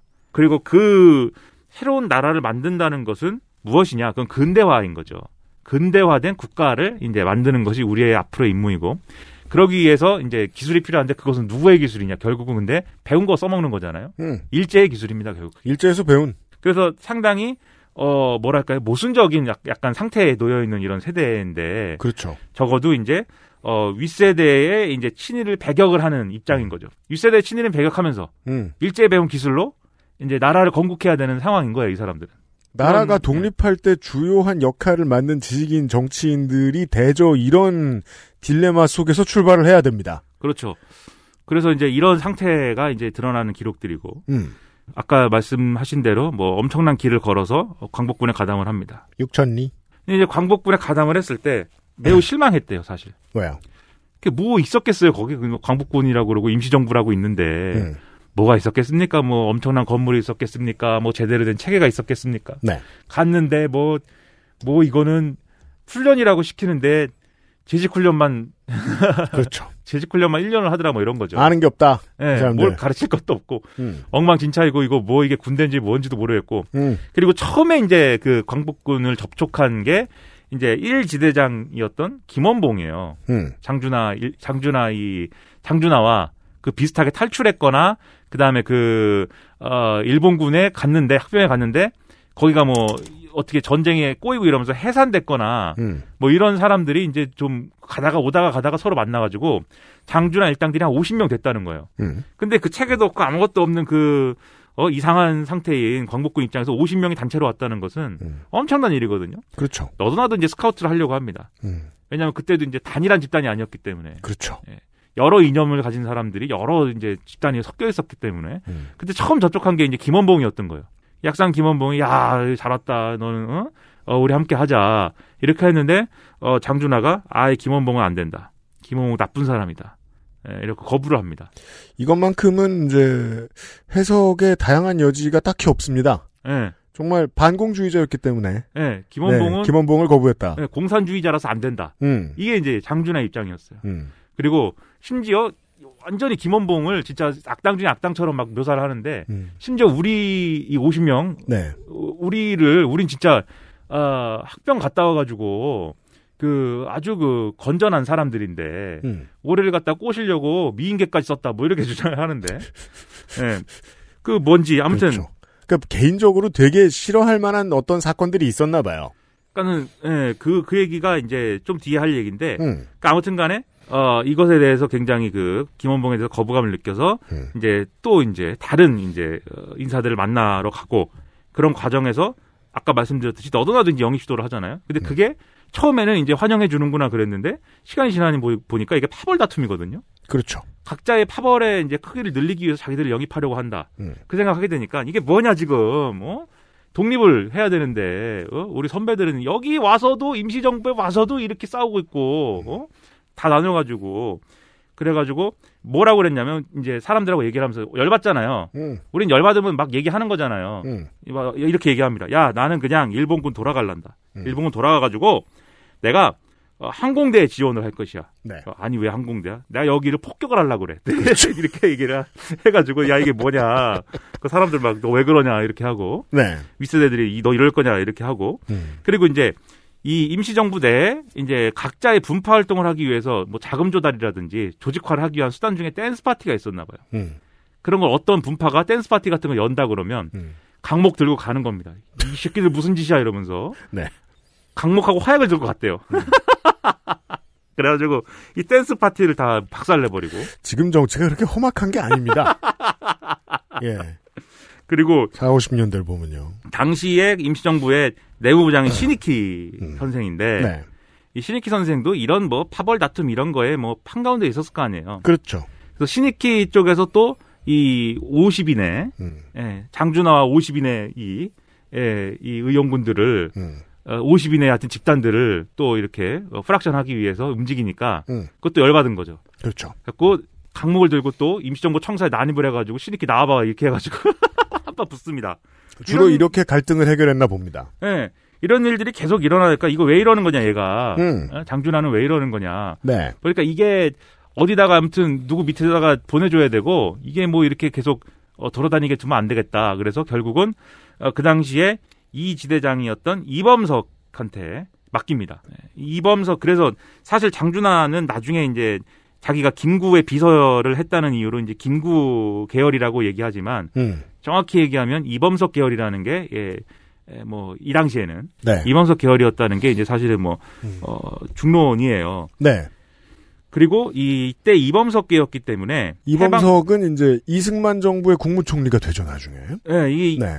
해방 이후에 이범석이 만든 조선민족 청년단에도 가담을 합니다. 이게 줄임말 족청이에요. 족청. 너를 족치겠다 이게 아니에요. 네. 조선민족 청년단. 음. 근데 이 족청을 이범석이 만들었을 때는 이것을 예를 들면 지금 말씀드린 여러 가지 분파 경쟁이나 뭐 이것에 의한 뭐 정치 싸움 이런 거 있지 않습니까? 네. 그런 것으로부터 자유로워야 된다 이것은. 음. 왜냐면은 아, 해방 직후에 너무나 혼란스러운 상황 속에서 이 거기에다 휘둘리기 시작하면은 어떤 그 교육이 불가능하다. 왜냐하면 이 족청이 할 일은 음. 젊은 세대들을 모아가지고 교육을 시키고 뭔가 아무튼 앞으로 중요한 역할을 할 수 있도록 하는 인력을 길러내는 것이 목적이었는데 파벌 싸움 좀 안 하면 안 되겠냐? 예, 그런데 휘둘리기 시작하면 안 되니까 그래서 어 이런 구호를 내걸어요. 민족 지상, 국가 지상. 음. 그러니까 민족과 국가를 위해서만 우리가 행동하는 것이지 네. 분파를 위해서 하지 않는다. 음. 근데 이범석이 이렇게까지 했던 것은 사실 족청을 기반으로 이렇게 젊은이들을 이렇게 좀 만들어 가지고 중요한 지식을 갖추고 능력을 갖춘 젊은이들을 만들어 가지고 이걸 실질적으로 건군을 했다, 하려고 했다는 얘기가 있어요. 네. 그랬을 군- 가능성이 네, 있습니다. 군으로 만들려는 계획이었다. 음. 근데 아무튼 이때 어, 장준하도 열심히 이걸 합니다. 여기서 이제 나름 지도 지도적인 역할을 맡기도 하고. 네. 그런데 결정적으로 이 족청에 족청이라는 게 방금 말씀드렸듯이 국가지상, 민족지상이기 때문에 음. 여러 분파들에 해당하는 사람들이 다 이제 들어와서 활동했을 거 아니에요. 근데 그 중에 좌익이 있었습니다. 네. 지난번에 마음에 안 들었으면 또 마음에 안 들었을 겁니다. 예. 그러니까 좌익이랑은 또 내가 함께 못한다. 음. 그리고 이제 이 당시에 김준엽 등의 이제 어, 증언을 보면 장준하 선생이 이때 야 이범석은 지금 음. 어? 어, 좌익들에게 둘러싸여 있다. 그렇죠. 우리가 여기서 깰 수가 없다. 음. 우리 나가야 된다. 나가자. 나갔다는 거예요. 음. 그러니까 이렇게 보면은 장준하에게 가장 중요한 가치는 무엇이었는가? 음. 이때는 반공이었어요. 그렇게 봐야 합니다. 네, 반공주의자였고 이것은 심지어 그래서 그러니까 이게 언젠가부터 어, 보수 언론이 그 절대 말하지도 않고 입에 그러니까 입에 올리지도 않았던 장준하를 살뜰히 챙기기 시작한 이유입니다. 와, 이 사람은 철저한 우익 반공. 그렇죠. 그리고 이제 장준하 김준엽은 심지어 김구 노선에도 동조를 이 당시 안 한 게 음. 김구는 이제 그 남한 단독 정부 수립에 반대하잖아요. 네. 그래서 이제 그 어, 남북 협상하고 뭐 이러잖아요. 그때. 음. 근데 이때 이제 장준하는 아니었죠. 예, 단독 정부 수립에 찬성했어요. 가자. 예. 그래서 역사학자 강만길은 이렇게 평가했다라고 써, 썼습니다. 이 책에 보면은 음. 장준하의 삶 전체를 놓고 볼 때 민족 통일관 및 대북한관에서 상당 기간 화해주의적 김구 노선이 아닌 대결주의 이승만 노선에 섰다. 이렇게 평가했다는 거예요. 족적을 보면 그렇게 보는 게 타당합니다. 그렇죠. 음. 그럼 왜 그랬냐 이거예요. 장준하는 뭐가 잘못돼서 그런 거냐 이거예요. 뭐 어디서 핀트가 나갔냐? 네. 댄스 파티를 해서 아, 그거 뭐 남이 한 거를 부셔버린 거니까. 네. 물론 이 얼마 전에 그 시사 아저씨와 이야기를 나눈 것 중에 아, 힌트가 하나 있습니다. 네. 서북에서 온 청년들. 그렇죠. 이 서북 지역의 특수성을 우리가 알아야 되는 건데 결국은 서북 사람이잖아요. 네. 아까 그 뭐라고 했습니까? 평북 정부라고 정주라고 그랬습니까? 음. 아무튼 이 동네 사람이에요. 장준하 선생도. 네. 그리고 부친과 같은 그 집안이 기독교 집안이라고 했잖아요. 음. 목사가 나오고 막 먹사가 있고 이러- 이러거든요. 네. 그러니까 이 동네가 사실 이 서북 지역이라는 데는 조선 시대부터 이제 주로 차별을 받던 데고 음. 아 그렇기 때문에 유교적인 질서를 이제 조선의 어떤 그 근간으로 보면 거기서 사실은 동떨어져 있는 지역인 거죠. 진보가 먼저 스며듭니다. 그런 곳에. 그렇죠. 이게 차별을 받는 곳에. 이게 유교를 놓고 보면은 동떨어진 지역이지만 유교가 무너질 것을 전제하고 보면은 그 무너질 때에 가장 먼저 반유교적인 어떤 그런 가치관이 어, 싹 트는 곳이 어디냐라고 할 때는 서북 지역입니다. 그러면 차별받는 곳. 그렇죠.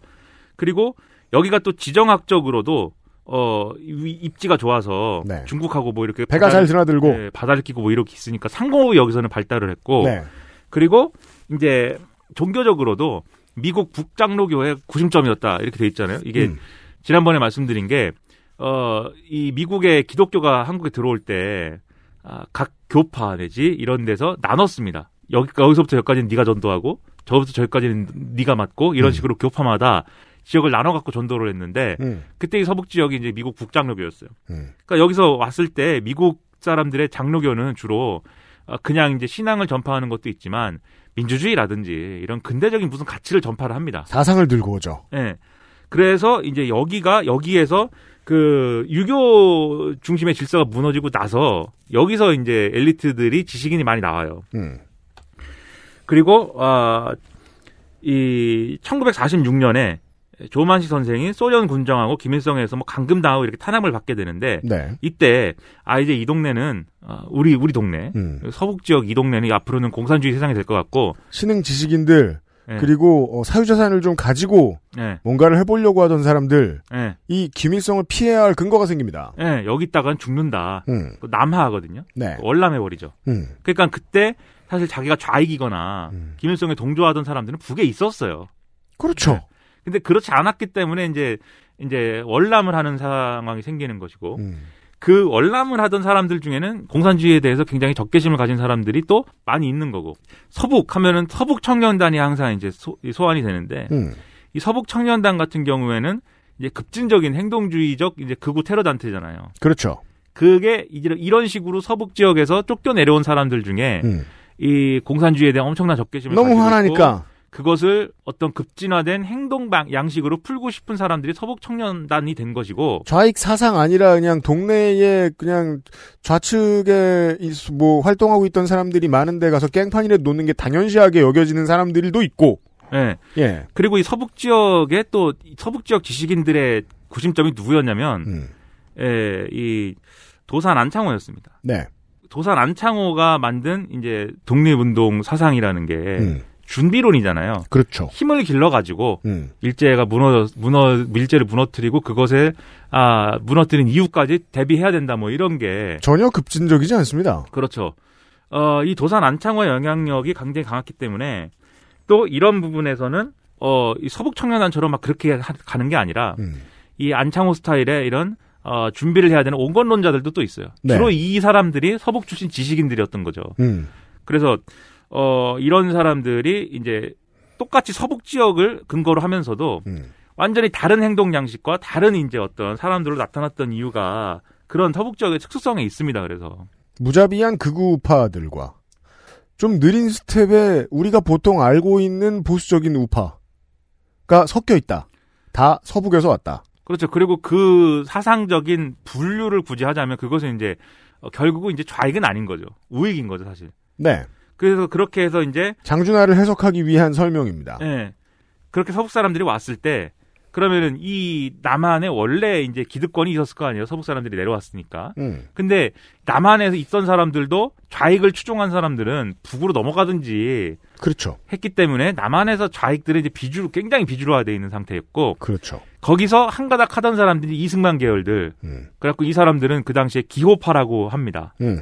기호 기호파. 기호파. 예, 그 충청도랑 수도권이랑 해가지고 네. 요 경기 경기 충청 음. 여기를 기반으로 한 세력이 서북 사람들하고 싸워요. 그러니까 사실은 서북 지역의 일파들하고 음. 기호 세력의 일파들하고 싸우다 보니까 독립운동을 하던 과정에 이미 이 대립 관계가 형성이 돼 있었습니다.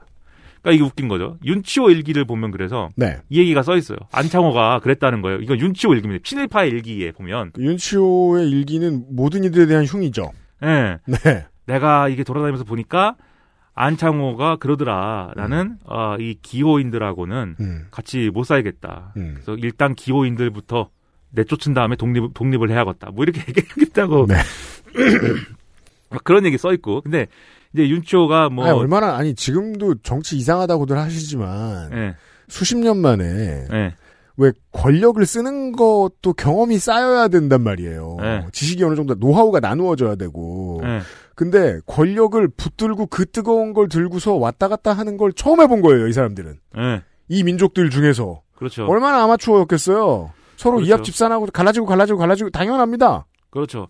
그래서 이런 맥락들로부터 이제 아, 이 장준하가 자유롭지 않았던 게 음. 해방 이후에 이승만이 이제 정권을 잡은 다음에는 서북 출신들을 막 서북 출신들 중에 말 안 들으면 내쫓아 버립니다. 음. 물론 이제 말 잘 들은 사람들은 포섭했어요. 그렇죠.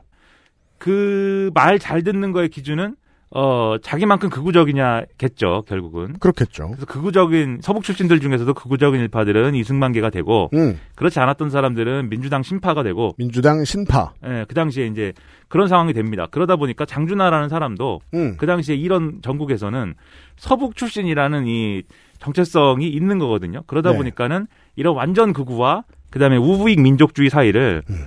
오가고 이렇게 혼란을 느낄 수밖에 없는 처지였던 거예요. 그 당시의 상황에서는. 네. 그렇기 때문에 이제 아 이런 그 당시에 극우 반공주의적 성향을 가졌던 게 음. 이런 맥락에서 이제 봐야 되는 그러한 요소이다라는 거고요. 음. 그리고 이런 이념 다 떠나서 무조건 서북 지역 출신이면 좋아해 준 사람도 있습니다. 우리 우리 서북 사람들끼리 뭉쳐야 된다는 취지로. 음. 그게 이제 조선일보의 선우이라는 선우희. 예, 사람인데 이분은 그 보면은 자기가 가진 생각은 아주 극우적인 생각이었거든요. 네. 근데 서북 출신이면은 좌익이건 뭐건 간에 다 약간 감싸주기도 하고 숨겨주기도 하고 음. 그래서 그거는 서북 출신 우대 서북 지역주의로밖에 는 해석이 안 된다.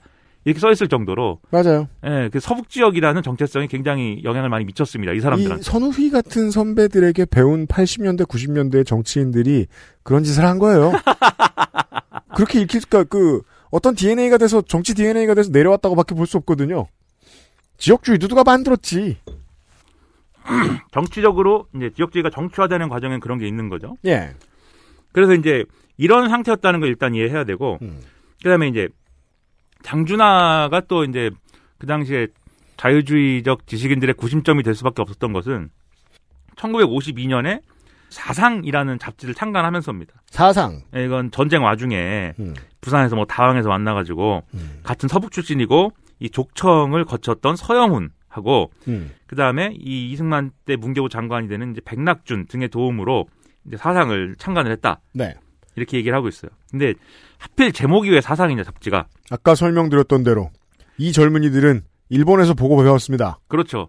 일본에 이제 이와나미 쇼텐이라는 이와나미 서점이라는 이 출판사가 만드는 여러 가지 지식을 전해주는 서, 서적들이 있고 음. 그 중에 학술지 중에 사상이라는 제목의 잡지가 있었는데 그랬대요. 이게 굉장히 영향이 컸다고 그래요. 음. 그리고 이제 알잖아요 이와나미 신서 이런 거 들어보셨잖아요, 그죠? 음. 예, 그런 걸로 아무튼 유명한 이런 어, 시리즈니까 음. 거기서 나오는 사상이라는 잡지를 이제 유학 시절에 반- 본 거죠. 네. 근데 아 이게 새로운 대한민국을 우리가 앞으로 건설하려면 이런 잡지가 필요하다. 생각컨대 이후 반세기 정도 creative함이 필요한 컨텐츠의 대부분은 일본의 원전을 따서 만들었습니다. 예. 그거 벗어난 지 오래되지 않았군요. 그렇죠. 그래서 이 사상을 그래서 이 당시에 이름을 차용해서 이제 만들었는데 이걸 통해서 전파하려고 했던 생각은 음. 세계주의를 통해서 근대를 지향하는 거였습니다. 무슨 얘기냐면 어, 이 장준하가 독립운동하고 이러다가 광복군 활동을 하지만 중간에 이제 그 OSS에 포섭된 일이 있었어요. 음. 지금의 이제 CIA 전신인. 네. 그걸 왜 했냐면은 이제 그 한국 진공 작전을 하려고 이제 그런 데에 이제 어 도움을 받기도 하고 뭐 이런 과정에서 이제 한 거였는데 그러니까 미국의 영향을 일정 부분 받은 거죠. 장준하도. 음. 그래서 앞으로 한국이 새롭게 만들어질 대한민국이 이제 가야 될 길이라는 것은 어, 중국이라든지 북한 같은 그런 공산주의 아니고 미국이다. 예, 미국의 미국으로부터 우리가 어, 투영할 수 있는 어떤 세계주의, 한민족 이런 것도 아니에요. 세계주의, 네. 세계의 일원으로서 지금은 우리가 이렇게 좀 어렵고 힘들지만 당당하게 세계의 일원으로서 우리 명함 내밀 수 있는 어, 이런 이제 중요한 아, global standard를 따라가는 게 필요하다. 그래서 어, 그런 이 담론을 이제 어, 만드는 이런 잡지였는데 그 실제로 이 발간과 유통을 미국이 도와줬고요. 그렇다고 합니다. 예, 배급과 유통 Reader's Di, Reader's Digest가 하고. Reader's Digest. 근데 이제 이게 얘기가 이상하게 되는 게 이 얘기가 이제 이승만의 귀에 들어갔어요. 근데 이제 이 얘기가 이렇게 포장이 된 거죠. 야, 그 백낙준이가 말이야. 왜냐면 이제 문교부 장관이니까. 음. 백낙준이가 서북 사람들을 규합을 해가지고 자기 세력을 만들려고 하는데 그래가지고 장준하를 시켜서 지금 잡지를 만들었댄다. 이렇게 돼요 얘기가. 음. 그래가지고 그 왜 그러냐 하지 마라. 뭐, 뭐 이게 뭐 폐간되고 박살이 납니다. 네. 그래 그러니까 얼마나 열받았겠어요, 그죠? 근데 장준하가 그래서 야 이게 처음에는 그래서 정부 이 문교부 지원으로 이제 한 이제 잡지 사업이었는데 됐고 순수 민간지로 이제 사상계를 발간해요. 1953년에. 한 글자가 더 붙습니다. 네, 이 한 글자 왜 더 붙였냐? 사상의 판권을 가지고 있는 음. 여기가 이제 안 내줘요. 너 이거 만들지 말라는데 왜 만들려고 그러냐. 그렇죠. 그래서 난 그러면 사상 아니고 사상계다. 됐냐? 음. 이렇게 해가지고 잡지를 만들었는데 그래서 여기 그러면 잡지에 기고할 사람이 있어야 되고 글을 쓸 사람이 있어야 되잖아요. 음. 근데 주로 우리가 만들 그런 걸 만들면 이제 뭐 아는 사람 하잖아요. 처음에 아는 사람 데려와서 글 쓰- 쓰기 시키잖아요. 그러더라. 저도 그런 얘기 들어본 적 있고 실제로 만나본 적도 있어요. 예, 그 무슨- 맞나봐요. 예. 그러니까 개간지 같은 거 만들 때 예. 어떤 어떤 과정으로 만들어지나 본 적이 있긴 있어요. 예. 네. 일단 지인들을 끌어대요. 팟캐스트 그런 거예요, 사실. 팟캐스트 처음 할 때는 지인 지인으로 가는 거지. 저는 안 그랬다가 큰 고초를 겪었거든요. 아 그래요? 예. 전혀 모르던 사람들이랑 했거든요. 팟캐스트 때문에 만났거든요. 아 그렇구나. 네. 그래서 이제 문화 충격에 많이 시달렸죠. 아. 그냥 그래서 네. 이게 해가지고 주로 서북 사람들이 또 다 이제 사상계 필진이에요 또. 음. 다 서북 출신들이에요. 그러다 보니까 어, 이 저거 뭐 서북 사람들만 모여가지고 뭐 하는 거 아니냐 이런 의심도 있었는데 네. 어쨌든 이 사람들은 그래서 사상도 비슷했습니다. 일단 첫 번째로 공산주의의 침투를 막아야 된다 남한에. 이 공산주의 침투를 막기 위해서는 남한이 근대화돼야 되고 정치적인 근대화는 어 이 민주주의를 통해서 가능하다. 그러니까 오늘날 생각하면 좀 이제 안 맞는 얘기죠. 그러니까 오늘날의 오늘날의 스타일은 공산주의도 우리가 포용할 수 있을 있는 것이 민주주의다 이렇게 생각하는 거잖아요. 그렇죠. 근데 여기서는 이제 아닙니다. 공산주의를 막기 위해서는 우리가 민주화돼야 된다. 예, 민주화돼야 되고 그때 반공은 좀 더 실체가 있었고 그렇죠. 예. 더욱 투철했으며 아무나 잡아먹는 그 몹쓸 이데올로기가 아니었다고 보셔야 됩니다. 그래서 8, 여기서 90년대에 쓰인. 예, 여기서 이 민주주의는 민주주의 자체를 이 구하고자 하는 민주화라기보다는 근대적인 국가가 돼야 되기 때문에 근대적인 국가가 돼서 우리가 힘을 키워가지고 공산주의의 침탈을 막을 수 있는 힘이 필요한데 그러기 위해서는 우리가 global standard에 걸맞는 국가가 돼야 되고 그러려면 민주주의 해야 된다. 이 논리예요. 그래서 근대화가 앞에 있는 거죠. 민주주의보다. 음. 그래서 한마디로 민족을 위해서 과거를 버리고 서구를 향해 나아가야 된다. 이제 이런 이념이었는데. 근데 이거를 항상 이렇게 뭐 앞으로 우리 사회가 이렇게 된다 저렇게 된다 이렇게 떠들기 시작하면은 그거를 이렇게 좀 허무해져요. 현실에서 그거를 구현시켜 구현시키고 싶어집니다. 그렇죠. 예, 그래가지고 뭐 어, 장준하도 그런 생각을 한 거예요. 내가 어 우리나라 이렇게 가야 된다고 생각하는데 이거를 좀 어, 실제로 해봤으면 진짜로 하고 싶은데. 예. 근데 이제 좋은 기회가 뭐냐면 그 당시에 이제 장면 정권입니다. 음. 어, 이게 앞서 말씀드렸듯이 이승만들로부터 탄압당하고 이제 쫓겨난 사람들이 야당이 됐다 그랬잖아요. 4.19가 일어나지 않습니까? 그렇죠. 사일구를- 제2공화국, 그 제2공화국이 들어오면서 좀 전에 말씀드렸던 그 민주당 신파가 여당이 됩니다.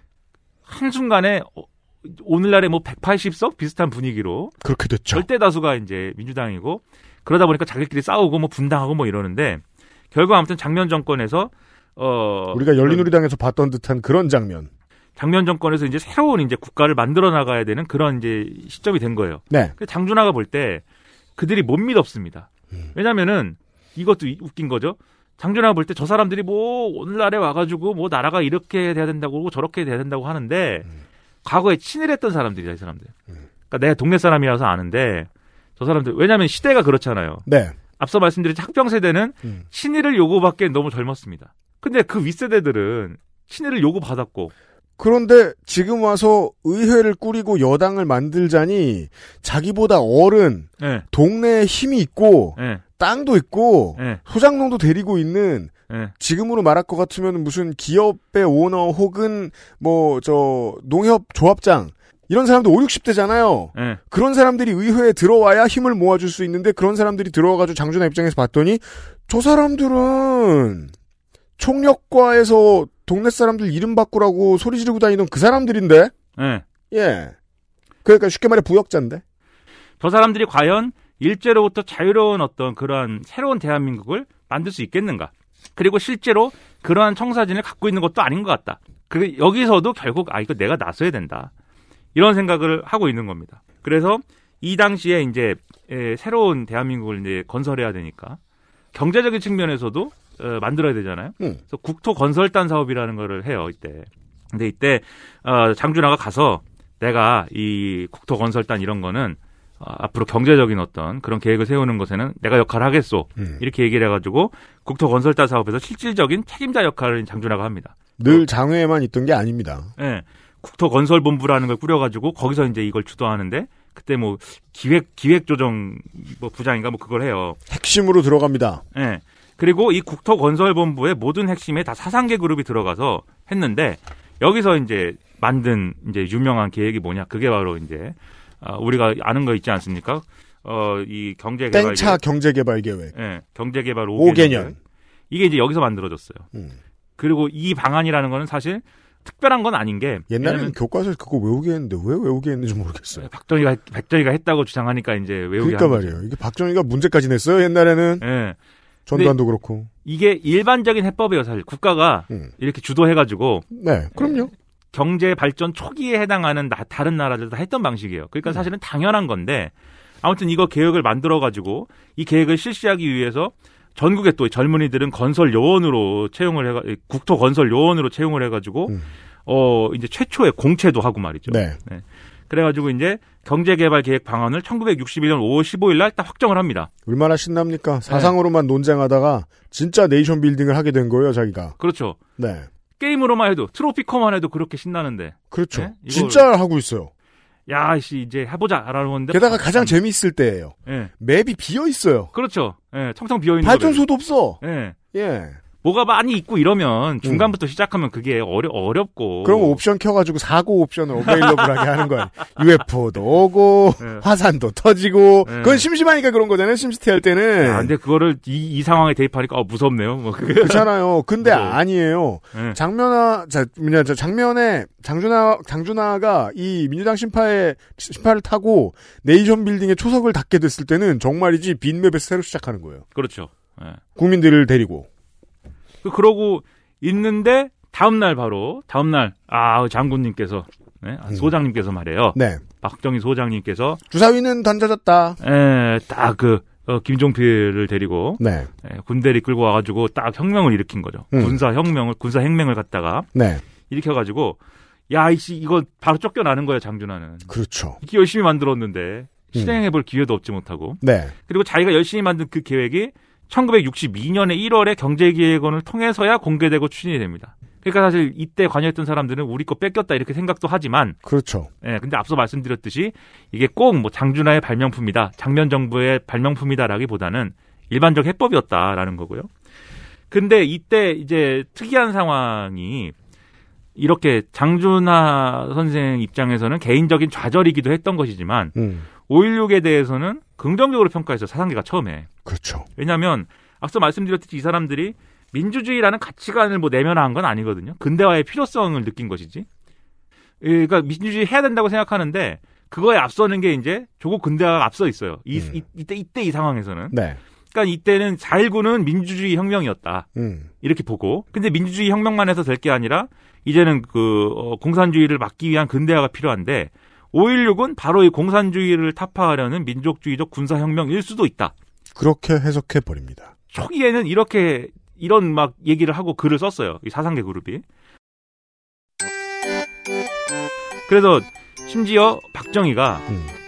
이집트 나세르를 벤치마킹했다 이 얘기가 있지 않습니까? 초기에 이제 한 얘기 중에. 네. 그리고 김종필과 박정희 대화 이런 걸 보면은 종종 나오잖아요. 음. 예, 이집트 나세르 얘기도 나오고. 그러니까 나세르 혁명을 모방했기 때문에 이게 반미 정권으로 비칠 수도 있겠다. 실제로 아닌데 반공주의인데. 네. 라고 우려를 해서 사상계 그룹이 미국하고 박정희를 중재하려고 막 시도를 합니다. 미국한테 안심시켜 주려고. 아 이게 반미 아니다 여기가. 음. 근데 박정희는 사상계 그룹을 의심하고 있었기 때문에 이게 잘 중재가 안 되죠. 문제가 있죠.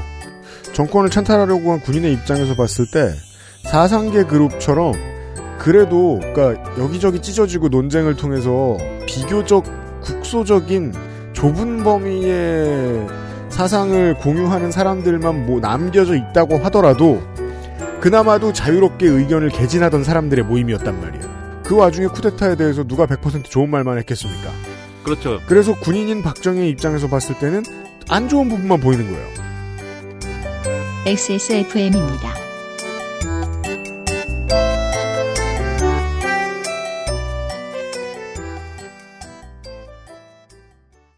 퇴소하던 날은 정말 기뻤어요. 제가 고대하던 날이었기 때문이었는데 기차가 출발을 하는데 그때 눈물이 나더라고요. 마음 둘 곳이 없다라는 생각이 여러분의 독립은 몇 살이었나요? 보육원의 아이들은 만 18세가 되면 시설을 나와 홀로 살아가야 합니다. 어른이 되기는 아직 이른 나이. 곁에 아무도 없다면 그것은 자립이 아니라 고립입니다. 18. 홀로 어른이 되어야 하는 아이들을 위해 함께 해주세요. 아름다운 재단은 18 어른의 건강한 자립을 응원합니다. 아름다운 재단 18 어른 캠페인. 안 괜찮으시죠? 관절 건강에 도움을 드릴 수 있어요. 관절 건강엔 무르핀이니까요.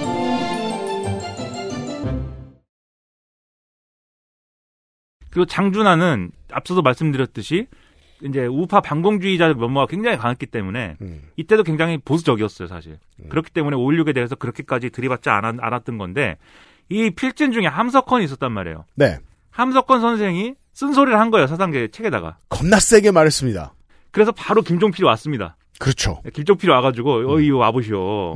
장준하를 만나가지고 이거 이거 이 글이 이게 뭐야. 그래 친구들 중에 함석헌이라고 있잖아. 예. 음. 장준하가 나도 엘리트고 어 나도 다 저 어 그거 다 나도 나- 나도 대단한 사람인데 음. 뭐 군인들이 와가지고 글을 이렇게 써니 저렇게 써니 하면은 기분이 좋을 리는 없잖아요. 그제서야 이 먹물이 정신을 차립니다. 네. 그래서 이제 싸우기 시작하고 네. 그러다 보니까 이제 세무조사 당하고 뭐 너는 부패 언론인이라고 하고 뭐 엉망이 된 거죠. 눈을 들어보니 권력은 다 저쪽으로 넘어가 있는데 어떡하란 말입니까? 예, 그리고 가장 핵심적인 문제가 뭐였냐면 한일 회담을 추진한 겁니다. 박정희 정권이. 이제 그게- 거기까지 왔어요. 예. 다들 아시지만 한일 회담이라는 것은 일본하고 국교를 정상화하고 그 이전까지의 식민 피해 이런 것들을 돈으로 보상받은 다음에 그 돈을 이제 경제 개발에 투입하려는 계획이잖아요. 네. 그러니까 이게 지금까지 장준하가 반공을 위해서 공산주의를 막기 위해서 사실 모든 걸 용인할 수 있지만 딱 하나 용인이 안 된다고 하면 일본하고 뭘 하는 건 용인이 안 되는 거예요. 새로운 벽을 만납니다. 예, 이거는 아까 말씀드렸듯이 학병 세대 정체성이잖아요. 그동안 한 몇십 년, 십몇 년 돌아왔죠? 일본을 벗어나기 위해서, 어, 이런 사상을 택하고, 이런 것을 배척하고 하는 것을 계속 반복해 왔습니다. 시작은 일본을 벗어나서였단 말이에요. 예. 그래서 용인이, 용인이 안 되는 거예요. 일본하고 다시 뭘 하자잖아요. 음. 이게 용납이 안 되고 그래서 여기서 이제 아, 화해 불가능한 turning point가 만들어진 거고 음. 이때부터 장준하가 반정부 투쟁에 그야말로 전면적으로 나섭니다. 반공 극군대. 그들하고 싸웁니다. 그래서 이거를 설명하기 위해서 대비를 시키는 게 나는 광복군 출신, 음. 박정희는 일본군 장교 출신. 네. 이렇게 해가지고 선명하게 이제 대립구도를 만들기 시작해요. 그렇죠. 이 시기에 이제 백기환을 만난 겁니다. 백기환을 이야기하기 위해서 어, 한국 정치의 현대사가 준비되어 있는데요. 그 중에 절반을 들으셨습니다. 음, 아이씨 또 뭔 절반 이렇게 길어. 아니요, 아직 뭐 거의 더 많이 남았어. 90% 했어요? 90%. 90% 했다고 봅니다. 이게 거짓말이라는 걸 저만 알고 있어서 속상합니다.